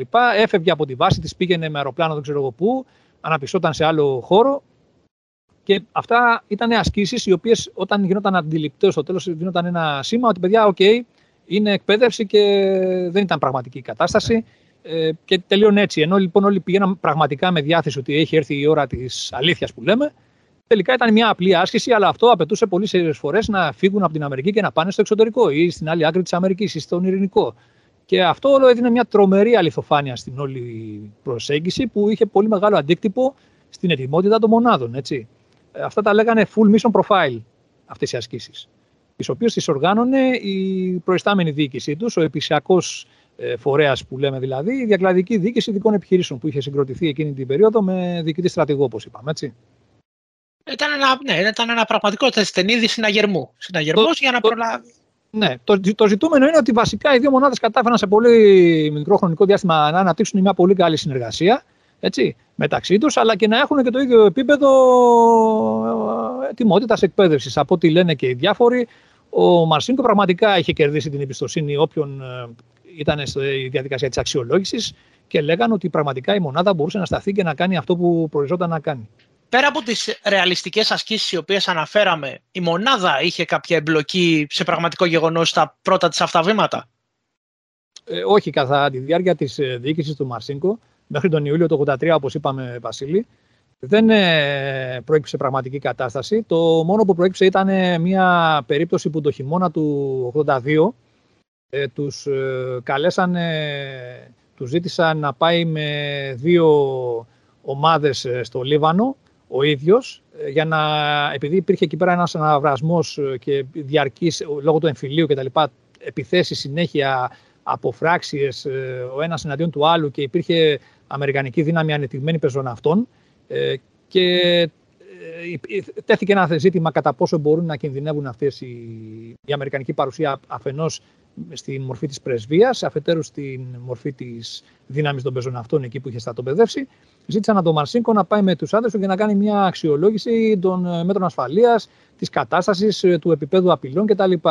Έγινε μια ολόκληρη, σπάσανε εκεί πέρα οι ομάδες σε διάφορες ομάδες, άλλοι ταξίδεψαν μέσω πολιτικών αγραμμών μέσω Ευρώπης, άλλοι μπήκαν στο Λίβανο μέσω Συρίας, ο Μαρσίνκο πήγε μόνος του ε, τέλος πάντων ε, με πτήση ε, κανονικά, άλλοι μπήκαν μέσω Αθήνας ε, αεροπορικός, συνεχεία Κύπρο και από Κύπρο με ferry boat. Ενωθήκαν όλοι εκεί στη, στον Λίβανο που είχε φτάσει πρώτος ο Μαρσίνκο, κάνανε, να μην τα πολυλογούμε, μια αξιολόγηση της όλης κατάστασης αλλά όταν βρεθήκαν πρώτου Αμερικανού πρέσβη μετά από δύο εβδομάδες εκεί διαδικασίας αξιολόγησης κτλ. Του είπαν ότι υπάρχουν σοβαρά κενά στην ε, ασφάλεια, είχαν εντοπίσει ε, ζητήματα σε όλα τα επίπεδα. Λέει ότι τα μέτρα ασφαλείας ήταν αστεία, δηλαδή θα μπορούσαν πολύ εύκολα να απειλήσουν την ασφάλεια του προσωπικού. Είχαν καταλήξει μάλιστα, είχαν προβλέψει ότι η κύρια απειλή ήταν μια ένα παγιδευμένο αυτοκίνητο, μια βόμβα, να, ένα αυτοκίνητο βόμβα να οδηγηθεί στην πύλη και να γίνει το μεγάλο μπαμ σκοτώνοντας κόσμο. Όπως και δυστυχώς έγινε. Όπως και δυστυχώς έγινε. Μάλιστα λέει ότι τους είχαν στείλει όταν έγινε μια πρώτη αναφορά ε, δύο μαύρα κουτιά, λέει, δύο μαύρες συσκευές τέλος πάντων, λέει ο Μαρσίνκο, τα οποία ήταν συσκευές οι οποίες ενεργοποιούνται και είχαν τη δυνατότητα να πιάνουν τις ε, συχνότητες με τις οποίες ενεργοποιούνται οι οι αυτοσχέδιοι μηχανισμοί, οι βόμβες αυτοκινήτων που λέμε, και να ενεργοποιούνται σε απόσταση χιλίων μέτρων, ας πούμε, από το, τη θέση σου. Με αποτέλεσμα έτσι να μπορέσουν να εξουδετερώσουν τις απειλές αυτές. Όταν όμως τα δείξανε αυτά στον πρέσβη, ο οποίος ήταν ένας κλασικός τύπος διπλωμάτη, τα θεωρούσε όλα ότι έβαιναν καλώς, ότι ήταν μια χαρά, είχε καταφέρει να έχει την εμπιστοσύνη του τοπικού πληθυσμού και κάτι θεωρητικά πράγματα που απήχαν εντελώς από το επίπεδο των πραγματικών απειλών και του θανάσιμου κινδύνου που βρισκόταν αντιμέτωπος. Και του είπαν ότι τουλάχιστον, του λέει ο Μαρσίνκο, τέλος πάντων τουλάχιστον πάρε αυτέ τι δύο συσκευές, βάλτε στην οροφή της πρεσβείας και του τέτοιου για να μπορείς να. Ε, αντιμετωπίσεις. Όταν ρώτησε ο πρέσβης τι είναι αυτό το πράγμα και του εξήγησαν, τρελάθηκε. Δηλαδή, λέει, τώρα δηλαδή εμείς θα ενεργοποιούμε βόμβες και θα σκοτώνονται αθώοι πολίτες. Ή τέτοια λέει, καταρχήν δεν ξέρουμε αν θα είναι αθώοι όλοι και τα λοιπά του που απάντησε ο Μαρσίνκο. Αλλά τι είναι προτιμότερο, να χάσουμε εδώ πέρα δικούς μας ή όποιους εδώ πέρα άλλους κτλ. Τι είναι πιο ηθικό, ας πούμε. Τέλος πάντων, φυσικά δεν έγινε τίποτα. Απερίφθη η πρότασή του και την πατήσανε μετά από κάποιο διάστημα οι Αμερικανοί. Εκεί το, το 83 έγινε. Πότε έγινε; Το 83 έγινε με, αν θυμάμαι καλά, ήταν περίπου 380 οι νεκροί πεζοναύτες. Ε... Τέλος πάντων, μακελιό ήταν. Δεν θυμάμαι το νούμερο και εγώ για να είμαι ειλικρινής. Ε, αλλά έγινε αυτό που είχαν προβλέψει. Ε, για λίγο παραλίγο λέει την γλίτωσε ο πρέσβης γιατί ήταν κοντά η, η έκρηξη εκεί τέλος πάντων, ε, δείχνει όπως μια αντίληψη ε, εχθρική και εκτός πραγματικότητας βέβαια για ανθρώπους του πεδίου οι οποίοι έχουν να προτείνουν κάποια συγκεκριμένα ουσιαστικά πράγματα. Ήτανε, ε, Συγγνώμη που σε διακόπτω έτσι γιατί είπα τον αριθμό και για όποιον ενδιαφέρεται για αυτά. Το σύνολο θανάτων ήταν 305. Ήταν 241 οι πεζοναύτες, 58 Γάλλοι, ε, στρατιωτικό προσωπικό, 6 πολίτες. Ναι, ήταν διεθνής δύναμη τώρα που το πες, ναι, το θυμήθηκα. Τέλος πάντων, δεν προέκυψε λοιπόν άλλη, να το πούμε έτσι, πραγματική κατάσταση για την ε, SEAL Team 6. Απλώς ο Μαρσίνκο έτσι σαν ε, ιδιαίτερη, ας το πούμε έτσι, εκπαίδευση, αυτός ε, εκφράζει ότι την εκτίμηση, την αξιολόγηση ότι από όλους τους ξένους με τους οποίους συνεργάστηκαν και κάνανε ασκήσεις και είχαν πολύ καλή συνεργασία και δεσμούς, ξεχώριζε τη GSD9 την γερμανική, περιγράφει μια τρελή εκπαίδευση, μια τρελή άσκηση που έγινε ε, με, με θύελα, σε, με σενάριο την ε, διάσωση ομήρων από μια πλωτή δεξαμενή, μια, ένα πλωτό σταθμό ε, πετρελαίου στα ανοιχτά της Δανίας. Πήγανε με ένα τριμουλκό εκεί πέρα και έπρεπε μισή Αμερικανοί, μισή Γερμανοί με συνθήκες ε, παγετού, με κύματα τεσσάρων μέτρων μέσα σε θύελα μέσα στο βράδυ, να ανέβουν σε αυτή την ε, εξέδρα και να κάνουν αυτό που έπρεπε να κάνουν. Ε, είχαν απεικόνηση πάνω έτσι ε, Γερμανούς και κάνανε τους εχθρούς. Ήταν πολύ... Βέβαια εκείνη την εποχή παίζανε με simulation, έτσι, που τα simulation εμείς τα είδαμε πολλά χρόνια αργότερα. Δεν ξέρω το, εγώ τα πρόλαβα, ε, στη, είδαν, είχαν ασκήσει με στη Munition το 2007. Ναι, πάντως αυτοί τα είχαν από το 80-83, έτσι. Όταν τα είχα πρωτοδεί κάποια στιγμή σε περιοδικό του χώρου, πολλά χρόνια νομίζω πριν έρθουν εδώ πέρα, τα, νομίζω ότι μιλάμε για επιστημονική φαντασία. Ας Λέω τι, πώς, πού, γιατί. Ναι, ναι. Τέλος πάντων, δίνουμε ένα μέτρο τώρα το τι υλικό υπήρχε από εκείνη την περίοδο που αυτοί το είχαν στο πικεφί στη διάθεσή τους, ενώ άλλος κόσμος ε, είχε μαύρα μεσάνυχτα. Ας πούμε, για παράδειγμα, ο Μαρσίνκο λέει ότι είχαν από την πρώτη στιγμή εκπαίδευση στο fast rope, που ανάθεμα και αν ήξερε κανεί τότε τι πάει να πει fast rope. Έτσι. Ε, Μόνο... ε, αν φανταστούμε ότι η πρώτη του χρήση έγινε το, στον πόλεμο του Falklands, ε, νομίζω ότι. Ναι, το 82. Ε, το, το λέει και ο ίδιος, ήταν βρετανικό κόλπο, έτσι. Ε, λέει γενικά ότι είχαν αρκετά πράγματα από υλικά και τεχνικές που τα είχαν υιοθετήσει από τους ξένους, το fast rope τους Βρετανούς, όπως και ε, στεγανές ε, τύπου, στεγανού τύπου στολές καταδύσεων βρετανικής προέλευσης, οπλισμός γερμανικός, άλλα υλικά γερμανικά, δηλαδή είχαν ό,τι καλύτερο μπορούσαν να έχουν. Και... Ναι, οι, άνθρω... οι άνθρωποι κάνανε έρευνα αγοράς και βλέπανε τι είναι το καλύτερο εκείνη την εποχή για να μπορούσαν να το προμηθευτούν. Εγώ πάντως, ε, Βασίλη, θεωρώ ότι δεν το αναφέρει ο Μαρσίνκο, δύο πράγματα δεν αναφέρει ευθέως ο Μαρσίνκο, ε, και εκεί πρέπει να αποδώσουμε λίγο προσοχή και να αποδώσουμε την κατάλληλη τιμή, να το πούμε έτσι. Το ένα είναι ότι ε, δεν πολυστέκεται στο υπόβαθρο που είχε δημιουργήσει ε, το Mobility 6, οι δύο δημιουργίες της ε, ομάδας 2, που όπως είπαμε είχαν πρώτα ασχοληθεί με την αντιτρομοκρατική εκπαίδευση. Ε, παρεπιπτόντως ξέχασαμε να αναφέρουμε ότι τον συγκεκριμένο πλοίαρχο, πλωτάρχη τον ε, πήρε μετά στη μονάδα του Μαρσίνκο σαν αξιωματικό επιχειρήσεων, έτσι. Και ο οποίος ήταν ε, άριστος από όλες τις απόψεις. Αυτός ο τύπος πραγματικά και με τις επαφές που είχε κάνει με τους ε, Βρετανούς, τους Γερμανούς κτλ. Πρέπει να ήταν ο, ο ουσιαστικός, ας το πούμε έτσι, δουλευταράς πίσω από την ανάπτυξη όλων αυτών των καινοτόμων τότε προσεγγίσεων. Έτσι. Ναι.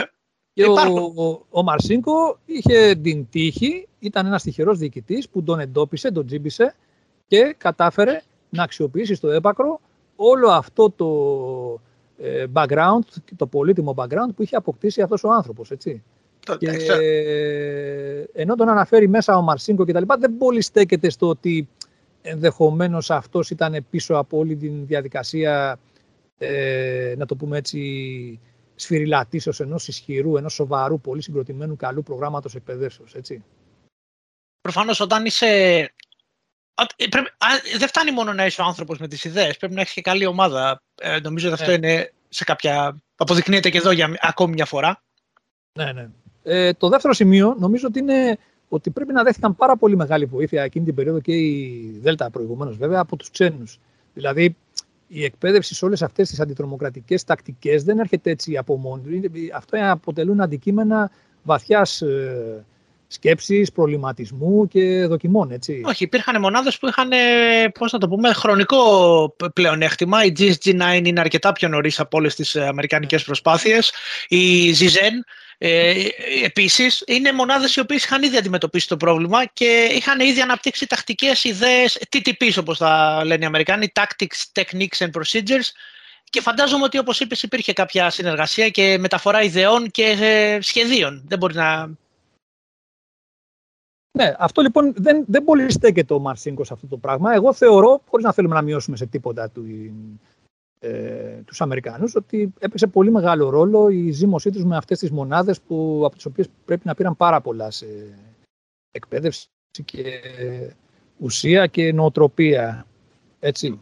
δεν είναι θέμα πέρα... είναι, είναι θέμα καθαρά, πώς να το πούμε, ότι η, η Ευρώπη το αντιμετώπισε πρώτη. Έτσι, είναι απλά, απλά τα ναι, ναι. πράγματα. Ναι, δηλαδή, κοίταξε, όταν, έχεις, όταν έρχεσαι σε άμεση επαφή με τον γνώστη, θα μάθεις οπωσδήποτε. Αυτό. Τώρα, από εκεί και πέρα πρέπει να είσαι εντελώς τενεκές, για να μην απορροφήσεις τίποτα από αυτά έτσι, και να, τα, να πάνε όλα χαμένα, να το πω έτσι, η γνώση που μπορεί και σου προσφέρει ο άλλος. Εδώ, βέβαια, να πούμε ότι μιλάμε για άλλο, για άλλο επίπεδο αντιμετώπισης μεταξύ τους, άλλη σχέση. Δηλαδή, τώρα ο Γερμανός και ο Άγγλος και ο δεν θα κάτσει να ασχοληθεί με τον καθένα τώρα που θέλει να ε, κάνει μαζί του μία ασκησούλα της πλάκας, ξέρω εγώ κτλ. Μιλάμε για ένα πολύ κλειστό κλαμπ ε, επιλέκτρων μονάδων που μπορούσαν να μιλήσουν την ίδια γλώσσα και να ε, μιλήσει ο ένας τον άλλον και να πούνε ε, κάποια πράγματα με, την ίδια, με το ίδιο σύλλαμπους. Ε, το θέμα είναι τέλος πάντων ότι ο Μαρσίνκο ε, παρέδωσε τα καθήκοντά του το Ιούλιο του 1983.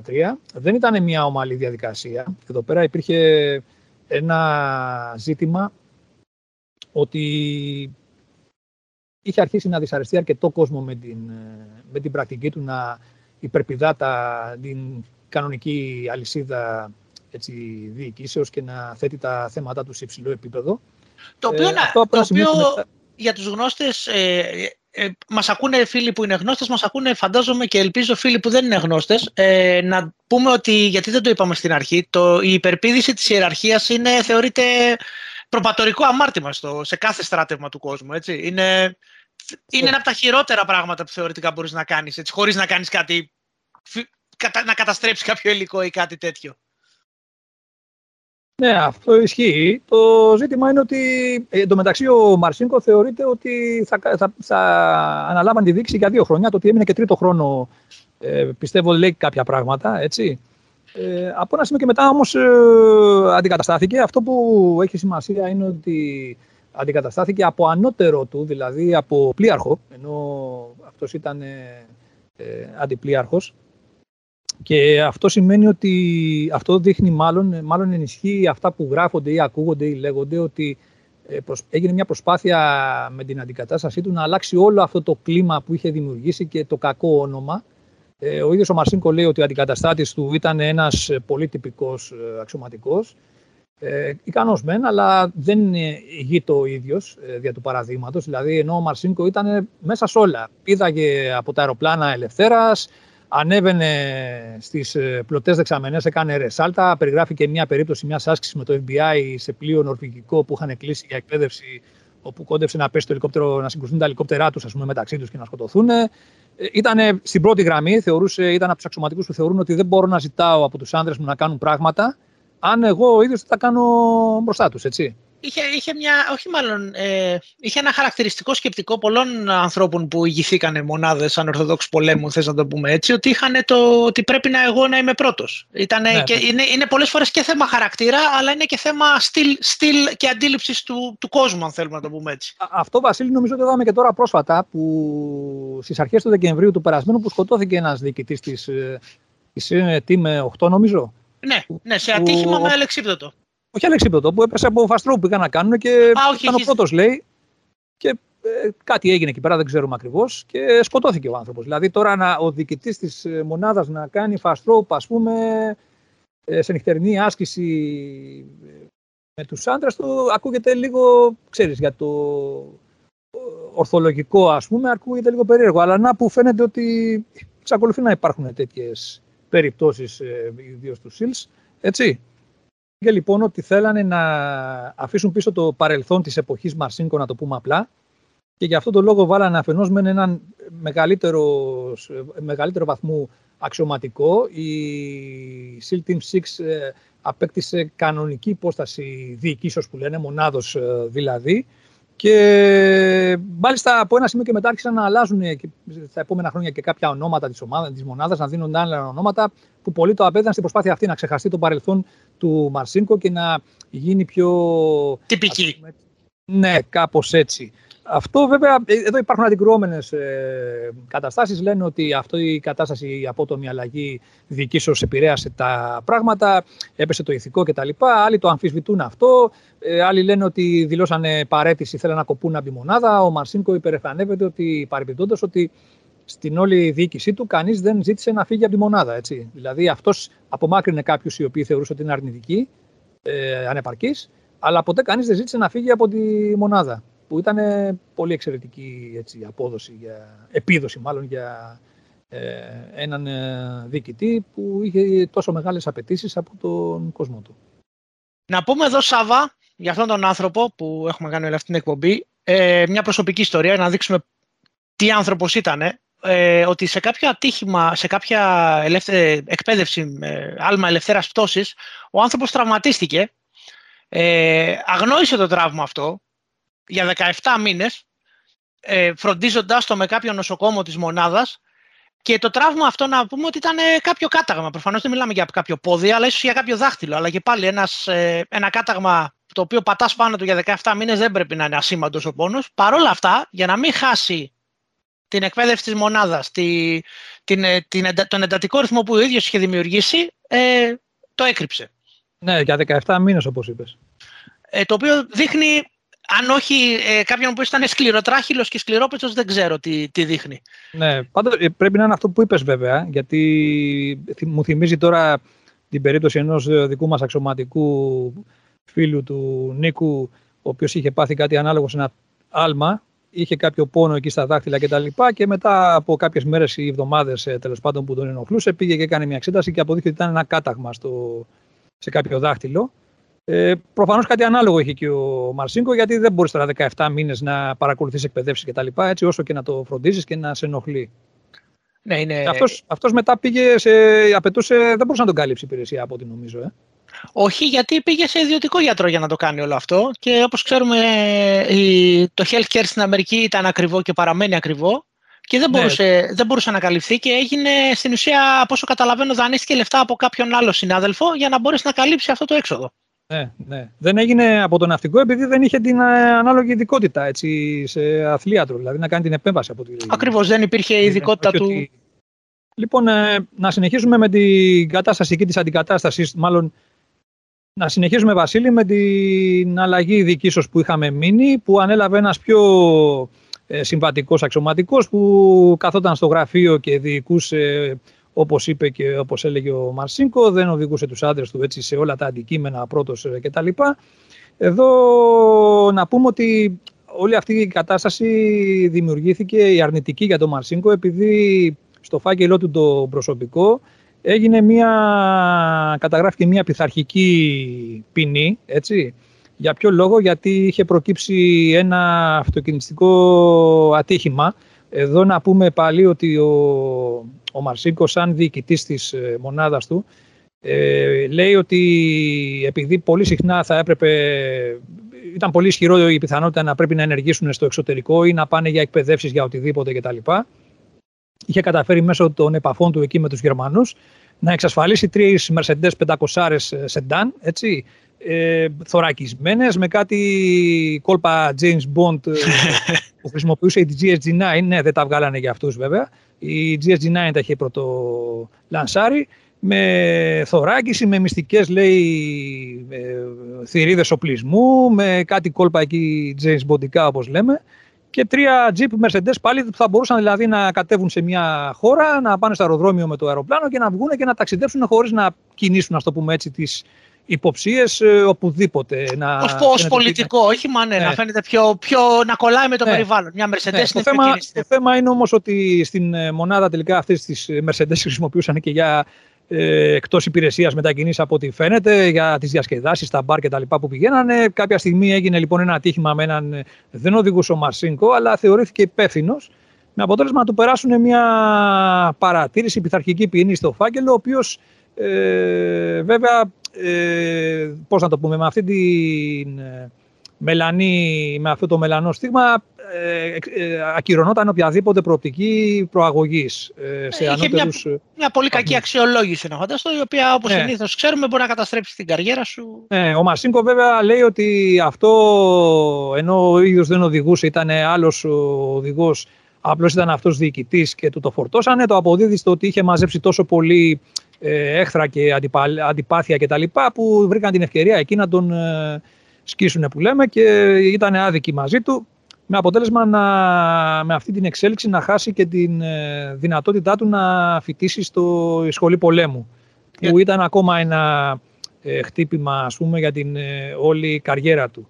Μάλιστα αυτός λέει ότι σε συνεννοήσεις που είχε εκεί πέρα με ε, γνωστούς του ναυάρχους και τα λοιπά ε, του, είχαν, του είχαν δώσει να καταλάβουν ότι του, είχε, του είχαν πει ευθέως ότι δεν θα πας στη σχολή πολέμου τη στιγμή που ο ίδιος δεν είχε υποβάλει ακόμα αίτηση αλλά καταλαβαίνεις, δηλαδή, τυπικά δεν είχε υποβάλει την αίτηση. Οπότε λέει, πώς με κόβεται αφού δεν έχω καν υποβάλει αίτηση. Άρα εδώ μου την έχετε στημένη, μου τη φυλάτε κτλ.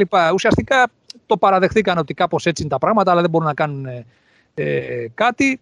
έγινε μια προσπάθεια, ο, εδώ να πούμε ότι μετά τη διοίκηση που παρέδωσε από την 6, τοποθετήθηκε επιτελής πάλι στην ε, διοίκηση επιχειρήσεων του ναυτικού, έτσι. Δουλειά γραφή, ας πούμε. Όπου εκεί πέρα ο παλιός του προϊστάμενος είχε αναλάβει τη θέση του υπαρχηγού πάλι και άρα είχε έναν δικό του άνθρωπο στον οποίο μπορούσε να απευθυνθεί με άνεση, με αγάπη και τα λοιπά και κατανόηση. Κάνανε κάποιες ε, προσπάθειες εκεί πέρα να ε, μπορέσουν να παρέμβουν ε, στον φάκελό του για αυτά τα πράγματα. Ε, οι μαρτυρίες λένε και ο ίδιος βέβαια υποστηρίζει ότι όλα γίνανε νομότυπα, ήταν όλα by the book, δεν έγινε κάτι παράνομο κτλ. Με, για, με σκοπό να απαλληθούν κάποιες φράσεις, όχι λέξεις μάλλον από αυτή την ε, ας το πούμε έτσι, απόφαση, ώστε να μπορεί να απαλύνει λίγο την κατάσταση και να μπορεί να προχωρήσει ο, ο αξιωματικό στην καριέρα του. Ναι, όπως δεν σημασία. Όπως με review, ε, ε, ναι. όπως γίνονται κάποιες, ότι μπορείς να ζητήσεις ε, επαναεξέταση αυτών των καταστάσεων ε, οι οποίες είναι στο φάκελό ναι. Υπάρχουν κάποια τέτοια πράγματα στην Αμερική. Ναι, και η, η θέρμη της ανταπόκρισης του προϊσταμένου του ήταν τέτοια που ανέθεσε την όλη κατάσταση σε αξιωματικό της νομικής υπηρεσίας, ας πούμε, για να υποστηρίξει την όλη διαδικασία. Δεν έγινε κάτι στα κρυφά δηλαδή. Ναι, δεν ήταν. Κάτι που έγινε εντελώς υπηρεσιακά, με διαδικασίες υπηρεσιακές. Δεν έγινε κάποιο παραστράτημα.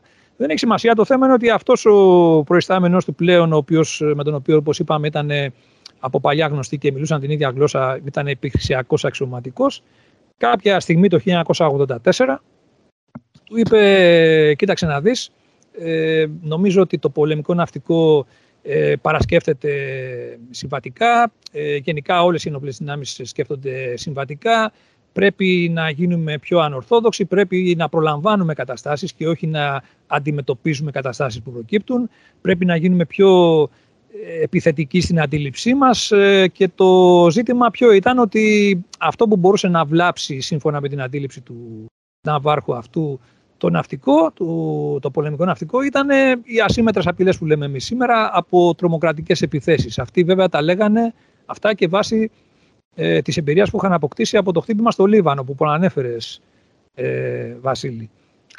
Και έτσι, του, για να μην τα πολυλογούμε, του ζήτησε να στρωθεί και να σχεδιάσει μια νέα μονάδα η οποία ε, θα μπορούσε, όχι μονάδα ακριβώς, ένα, πώς θα το πω... Task force. Ε, περισσότερο αυτό, αυτή η κατασκευή μπορούμε να πούμε είναι μια task force. Είναι κάτι αντίστοιχο. Δεν ήταν τυπική ναι, μονάδα. ήταν, ήταν μικρής σε μέγεθος, δεν ήταν πολύ μεγάλη. Ε, μία τέλος πάντων ε, υπομονάδα, ας πούμε, η οποία θα έχει ως ε, σκοπό να προβαίνει σε αξιολόγηση το επίπεδο ασφαλείας των ναυτικών εγκαταστάσεων, μεγάλων ναυτικών εγκαταστάσεων, δηλαδή ναύσταθμοι, ε, αποθήκες, ε, εκπαιδευτικές εγκαταστάσεις κτλ.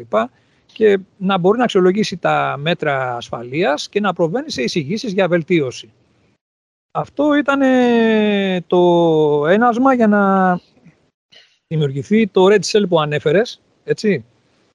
Ήταν μια, ε, ένα σύνολο 14 όλων και όλων ανθρώπων, ε, στελεχών.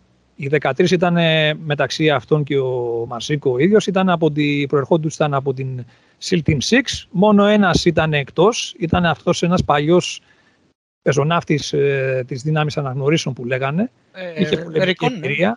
Εμπειρία. Ναι, δεν, ήτανε, δεν, ξέρεις, τότε, δεν τους θεωρούσαν αυτούς οι ειδικοδυναμίτες τότε. Όχι, δεν ήταν. Ήταν δε... κάτι δεύτερης κλάσης, ας το πούμε έτσι. Αλλά το άτομο αυτό το περιγράφει ότι ήταν πανούργος, ήταν για όλου κάλτσα που λέμε, σε θέματα να ξεκλειδώνει κλειδαριές, να οδηγεί οχήματα, ελικόπτερα, δεν ξέρω εγώ τι, ας πούμε. Ήταν ο κατάλληλος άνθρωπος για αυτή τη δουλειά, να το πούμε έτσι απλά.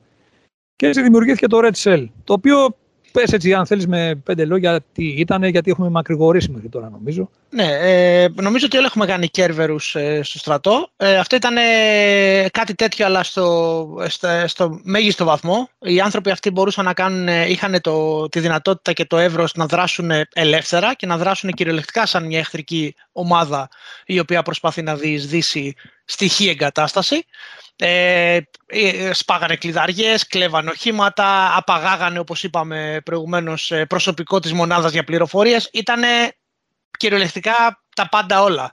Ε, το, Red, ε, το Red Team είναι, προέρχεται, να πούμε από πού προέρχεται το θέμα του Red Cell.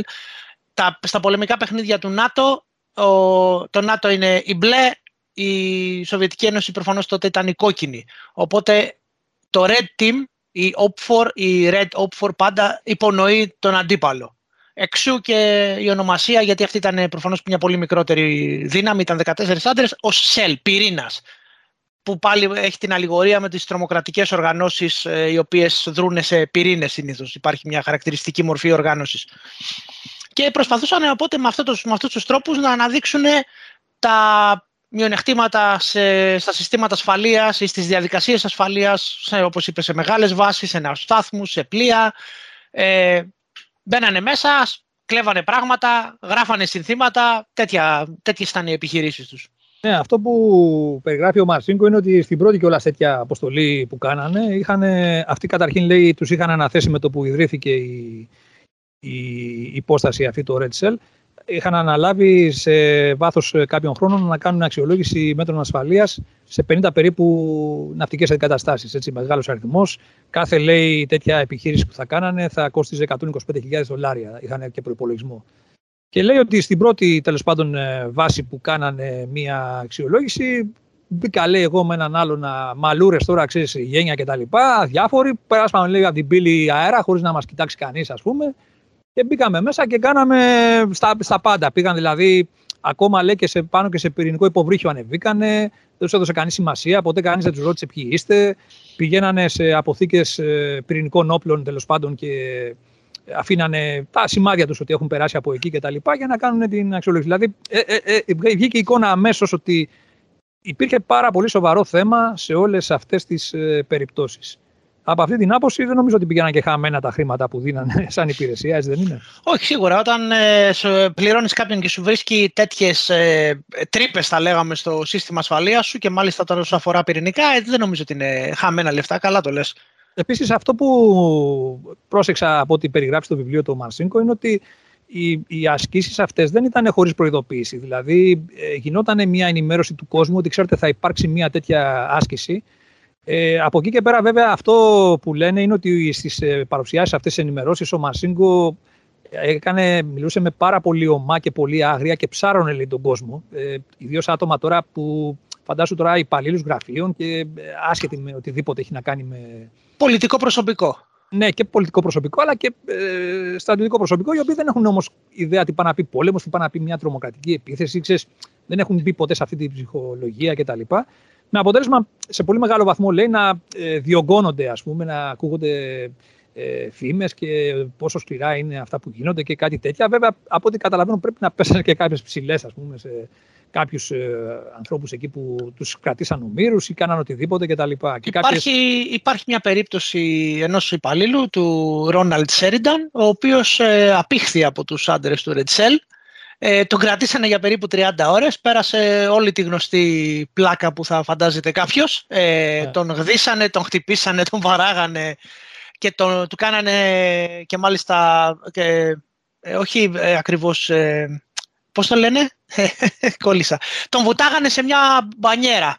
Λοιπόν, Α, αυτές τους τεχνικούς πνιγμούς που λέμε. Τεχνικούς πνιγμούς, μπράβο. Λοιπόν, ε, βέβαια η αλήθεια είναι ότι όλο το πράγμα ήταν μια, μια λίγο, ήταν λίγο φαρσοκομωδία αυτό. Ε, στην ουσία η γυναίκα του Σέρινταν προσπάθησε να του σταματήσει γιατί προς τον απέγαγαν έξω από το σπίτι του. Ε, βγήκε με τον πιστόλι της να του σταματήσει. Ο άνθρωπος είπε όχι μην το, μην το κάνεις, είναι μέρος της άσκησης. Ε, πέρασε όλα αυτά που πέρασε τις επόμενες 30 ώρες και μετά έκανε και μήνυση γιατί προφανώς ήταν, δεν ήταν στρατιωτικός, ήταν πολιτικό προσωπικό οπότε θεώρησε ότι λοιπόν γίνατε και τέτοια ας πούμε, τραγεγραφικά θα λέγαμε. Ναι, η αλήθεια είναι ότι υπήρχε πολύ μεγάλη αληθοφάνεια στις ασκήσεις αυτές. Όπως είπες, ε, πολλοί ε, τα χρειαζόντουσαν να το πούμε έτσι απλά. Αλλά το θέμα είναι ότι ε, για αυτόν τον λόγο, μάλιστα και να προλάβουν καταστάσεις, είχαν ε, τοποθετήσει και έναν αξιωματικό, αυτό που λέμε ουσιαστικά δημοσίων σχέσεων, ο οποίος παρακολουθούσε τα πάντα από κοντά, ώστε να μην γίνει κάποιο στραβοπάτημα που θα προκαλούσε μετά ζημιά στην υπηρεσία. Έτσι. Δηλαδή, δεν ήταν κάτι που τον αφήσανε το Μαρσίνκο μόνο του να κάνει τη γουστάρη εκεί πέρα και να ξεφεύγει και να γίνει οτιδήποτε. Υπήρχε πάντα ένας έλεγχος, αλλά από ένα σημείο και μετά ήταν αναπόφευκτο να διωγγώνονται πάρα πολύ αυτά τα πράγματα που γινόταν και να αποκτηθεί μία φήμη και ένα όνομα και ένα, μια, ένα μυστήριο, πες το πώς θες. Το ναι. θέμα είναι ότι δεν άρχισε από εκεί και πέρα όμως κάποια στιγμή να, πάρει, να, να ξεκινήσει η μαύρη η κάτω βόλτα που λέμε για τον ε, Μαρσίνκο, έτσι. Ναι, δυστυχώς. Ε, έχει δημιουργήσει ένας άνθρωπος με τόσο έντονο χαρακτήρα, έχει δημιουργήσει αρκετούς εχθρούς στη διάρκεια της, ε, της καριέρας του, το οποίο όταν κατηγορήθηκε για διάφορα πράγματα δεν τον βοήθησε, να το πούμε έτσι. Ε, ε εδώ τώρα, από ό,τι λένε το όλο σκηνικό που οδήγησε σε έρευνα και τα λοιπά ήταν αυτό το περιστατικό που είπαμε ε, για το... Δεν ήταν μόνο το περιστατικό με τις χειροβομβίδες που αναφέραμε, έτσι, που αυτό ήταν, αυτό ήταν η κατάληξη, ας το πούμε έτσι, της όλης ε, ανακατοσούρας που είχε αρχίσει να δημιουργείται. Για ποιο λόγο, γιατί είχε προηγηθεί άλλη έρευνα ε, σχετικά με τον τρόπο κατά θεωρούσαν κάποιοι ότι ο Μαρσίνκο είχε πειράξει το φακελό του, να το πούμε έτσι απλά, για αυτόν τον λόγο που είπαμε, ότι είχε βγει από το φακελό του αυτή η πειθαρχική ε, ε, ποινή που του είχαν ρίξει.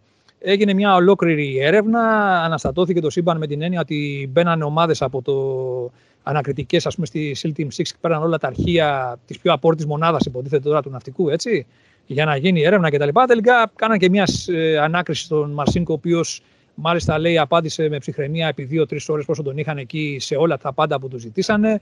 Μάλιστα λέει αποκαλύφθηκε ότι σε κάποιες περιπτώσεις όχι μόνο δεν ίσχυαν αυτά που του είχαν πει, αλλά είχε και δίκιο. Δηλαδή ε, δικαιώθηκε, ε, ε, έβγαινε δικαιωμένος από την όλη ε, πώς να το πούμε έτσι, κατάσταση. Αλλά το ζήτημα είναι ότι κάποια στιγμή αυτή η έρευνα, Βασίλη, επικεντρώθηκε σε έναν ε, νοσοκόμο της Team 6, ο οποίος ήταν και άσος στο, ήταν, ήταν ειδικός οπλισμού, δηλαδή ήταν πολύ καλός σκοπευτής και ήξερε από όλα τα όπλα να χειρίζεται άψογα ο οποίος αυτός ο νοσοκόμος λένε ότι ήταν αυτός που έδωσε το δάνειο που ανέφερες πριν για να. Για, για, για το πόδι του. Για να κάνει τη θεραπεία στο πόδι του, ναι, την όλη επέμβαση κτλ.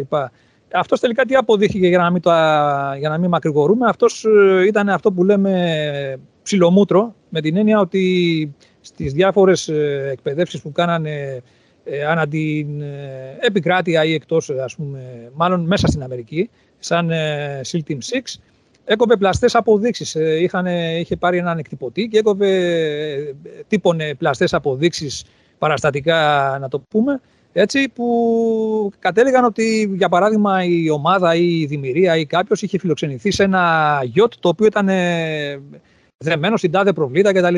Τέτοιο γιότ δεν υπήρχε, ήταν μια μαϊμουδιά, να το πούμε απλά. Και έτσι καταλάβαν ότι αυτός ο τύπος είχε υπεξαιρέσει πολλά ποσά ή ας πούμε σε άλλες περιπτώσεις ενώ διανυκτέρευαν σε κάποια φθηνά μοτέλ ή οτιδήποτε άλλο. Έβαζε πιο ακριβά. Έβαζε παραστατικά από πεντάστερα ξενοδοχεία και τέτοια πράγματα. Αυτός μετά διαπιστώθηκε ότι με αυτά τα χρήματα έκανε διάφορες δουλειές, έκανε και δώρα στο Μαρσίνκο κάτι ε, περίστροφα με ε, ελεφάντινες, ε, πώς το λένε, λάβες. Λάβες. Ε, κάτι τέτοια τέλος πάντων. Ε, από, ε, ελεφαντοστό μάλλον, όχι ελεφάντινες, έτσι Ναι, ναι, ναι. Άιβορη, άιβορη. Ναι, και έτσι μπήκε στο στόχαστρο ο Μαρσίνκο, δεν, υπήρξε, δεν μπορούσαν να βγάλουν πολύ άκρη με το τι έγινε εκεί με το φάκελό του, να το πω έτσι απλά. Δημιουργήθηκε όλη σε αυτή η αναστάτωση, η οποία μετά όταν έγινε και το θέμα με τις χειροβομβίδες, ε, κατέληξε στη δικαστική περιπέτεια εκεί πέρα, που τελικά τον καταδίκασε το Μαρσίνκο και τέλος πάντων κάπου εκεί πέρα Τελειώνει, Τελειώνει άδοξα, να το πούμε έτσι, και η καριέρα αυτού του αξιωματικού. Και, και να πούμε ότι έκανε και φυλακή γι' αυτό. Όπως είπαμε πριν, έκανε ένα χρόνο ναι. φυλακή, έτσι. Ναι, έφαγε 21 μήνες φυλακή, εξέτησε περίπου τους 12 και μετά αφέθηκε κτλ.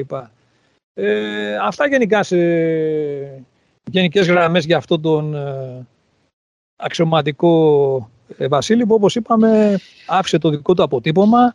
Να πούμε ότι όλοι παραδέχονται ότι παρά τα οποιαδήποτε ορθόδοξα, ανορθόδοξα, λιγότερο έτσι κανονικά και αντικανονικά πράγματα που τον συνόδευαν, η επίδρασή του γενικότερα στις ομάδες ΣΥΛ ήταν τεράστια. Δεν ήταν μόνο δηλαδή ότι ίδρυσε αυτή τη, συγκρότησε την καλύτερη αντιτρομοκρατική μονάδα, ας το πούμε έτσι, τον είπα για κάποιους, ε, αλλά όλο αυτό το πράγμα που έβαλε σε άλλους ρυθμούς, σε άλλη πίστα, σε άλλα επίπεδα την όλη εκπαίδευση και την όλη αντίληψη για προετοιμασία των μονάδων βατραχανθρώπων ε, είχε πολύ μεγα... ε, έπρεπε να αποδοθεί στην ε, πρωτοβουλία την ατομική του αξιωματικού αυτού. Ναι, μιλάμε για έναν ιδιαίτερο χαρακτήρα, ε, ο οποίος, ε, αν υπάρχει κάτι που μπορούμε να πάρουμε από όλο αυτό, είναι ότι, όπως είπαμε, οι ειδικές δυνάμεις χρειάζονται ιδιαίτερους ανθρώπους, ο Μαρτσίνκο ήταν ο κατάλληλος άνθρωπος στην κατάλληλη στιγμή για να μπορέσει να προωθήσει ε, και να δημιουργήσει εκ νέου νέα κόνσεπτ, νέες ιδέες και να το σπρώξει όλο αυτό το πράγμα ε, πιο μπροστά. Όντας ο ίδιος, όπως είπαμε, ένας πολύ ιδιαίτερος άνθρωπος, δυστυχώς το τέλος του ίσως δεν ήταν αυτό το οποίο θα άξιζε σε έναν άνθρωπο με αυτή την πορεία. Εμείς σα μείνουμε όμως στο υπηρεσιακό σκέλος, ότι τέλος πάντων για τον ΑΒ λόγο τερματίστηκε η, η, η, διαδρομή του, να το πούμε έτσι. Εδώ, εγώ θα σου έλεγα, Βασίλη, επειδή έτσι ε, προβληματίζεσαι λίγο για το ότι έμπλεξε με όλα αυτά τα πράγματα με δωροδοκίες που λένε και όλα αυτά που βγήκαν στην επιφάνεια μετά.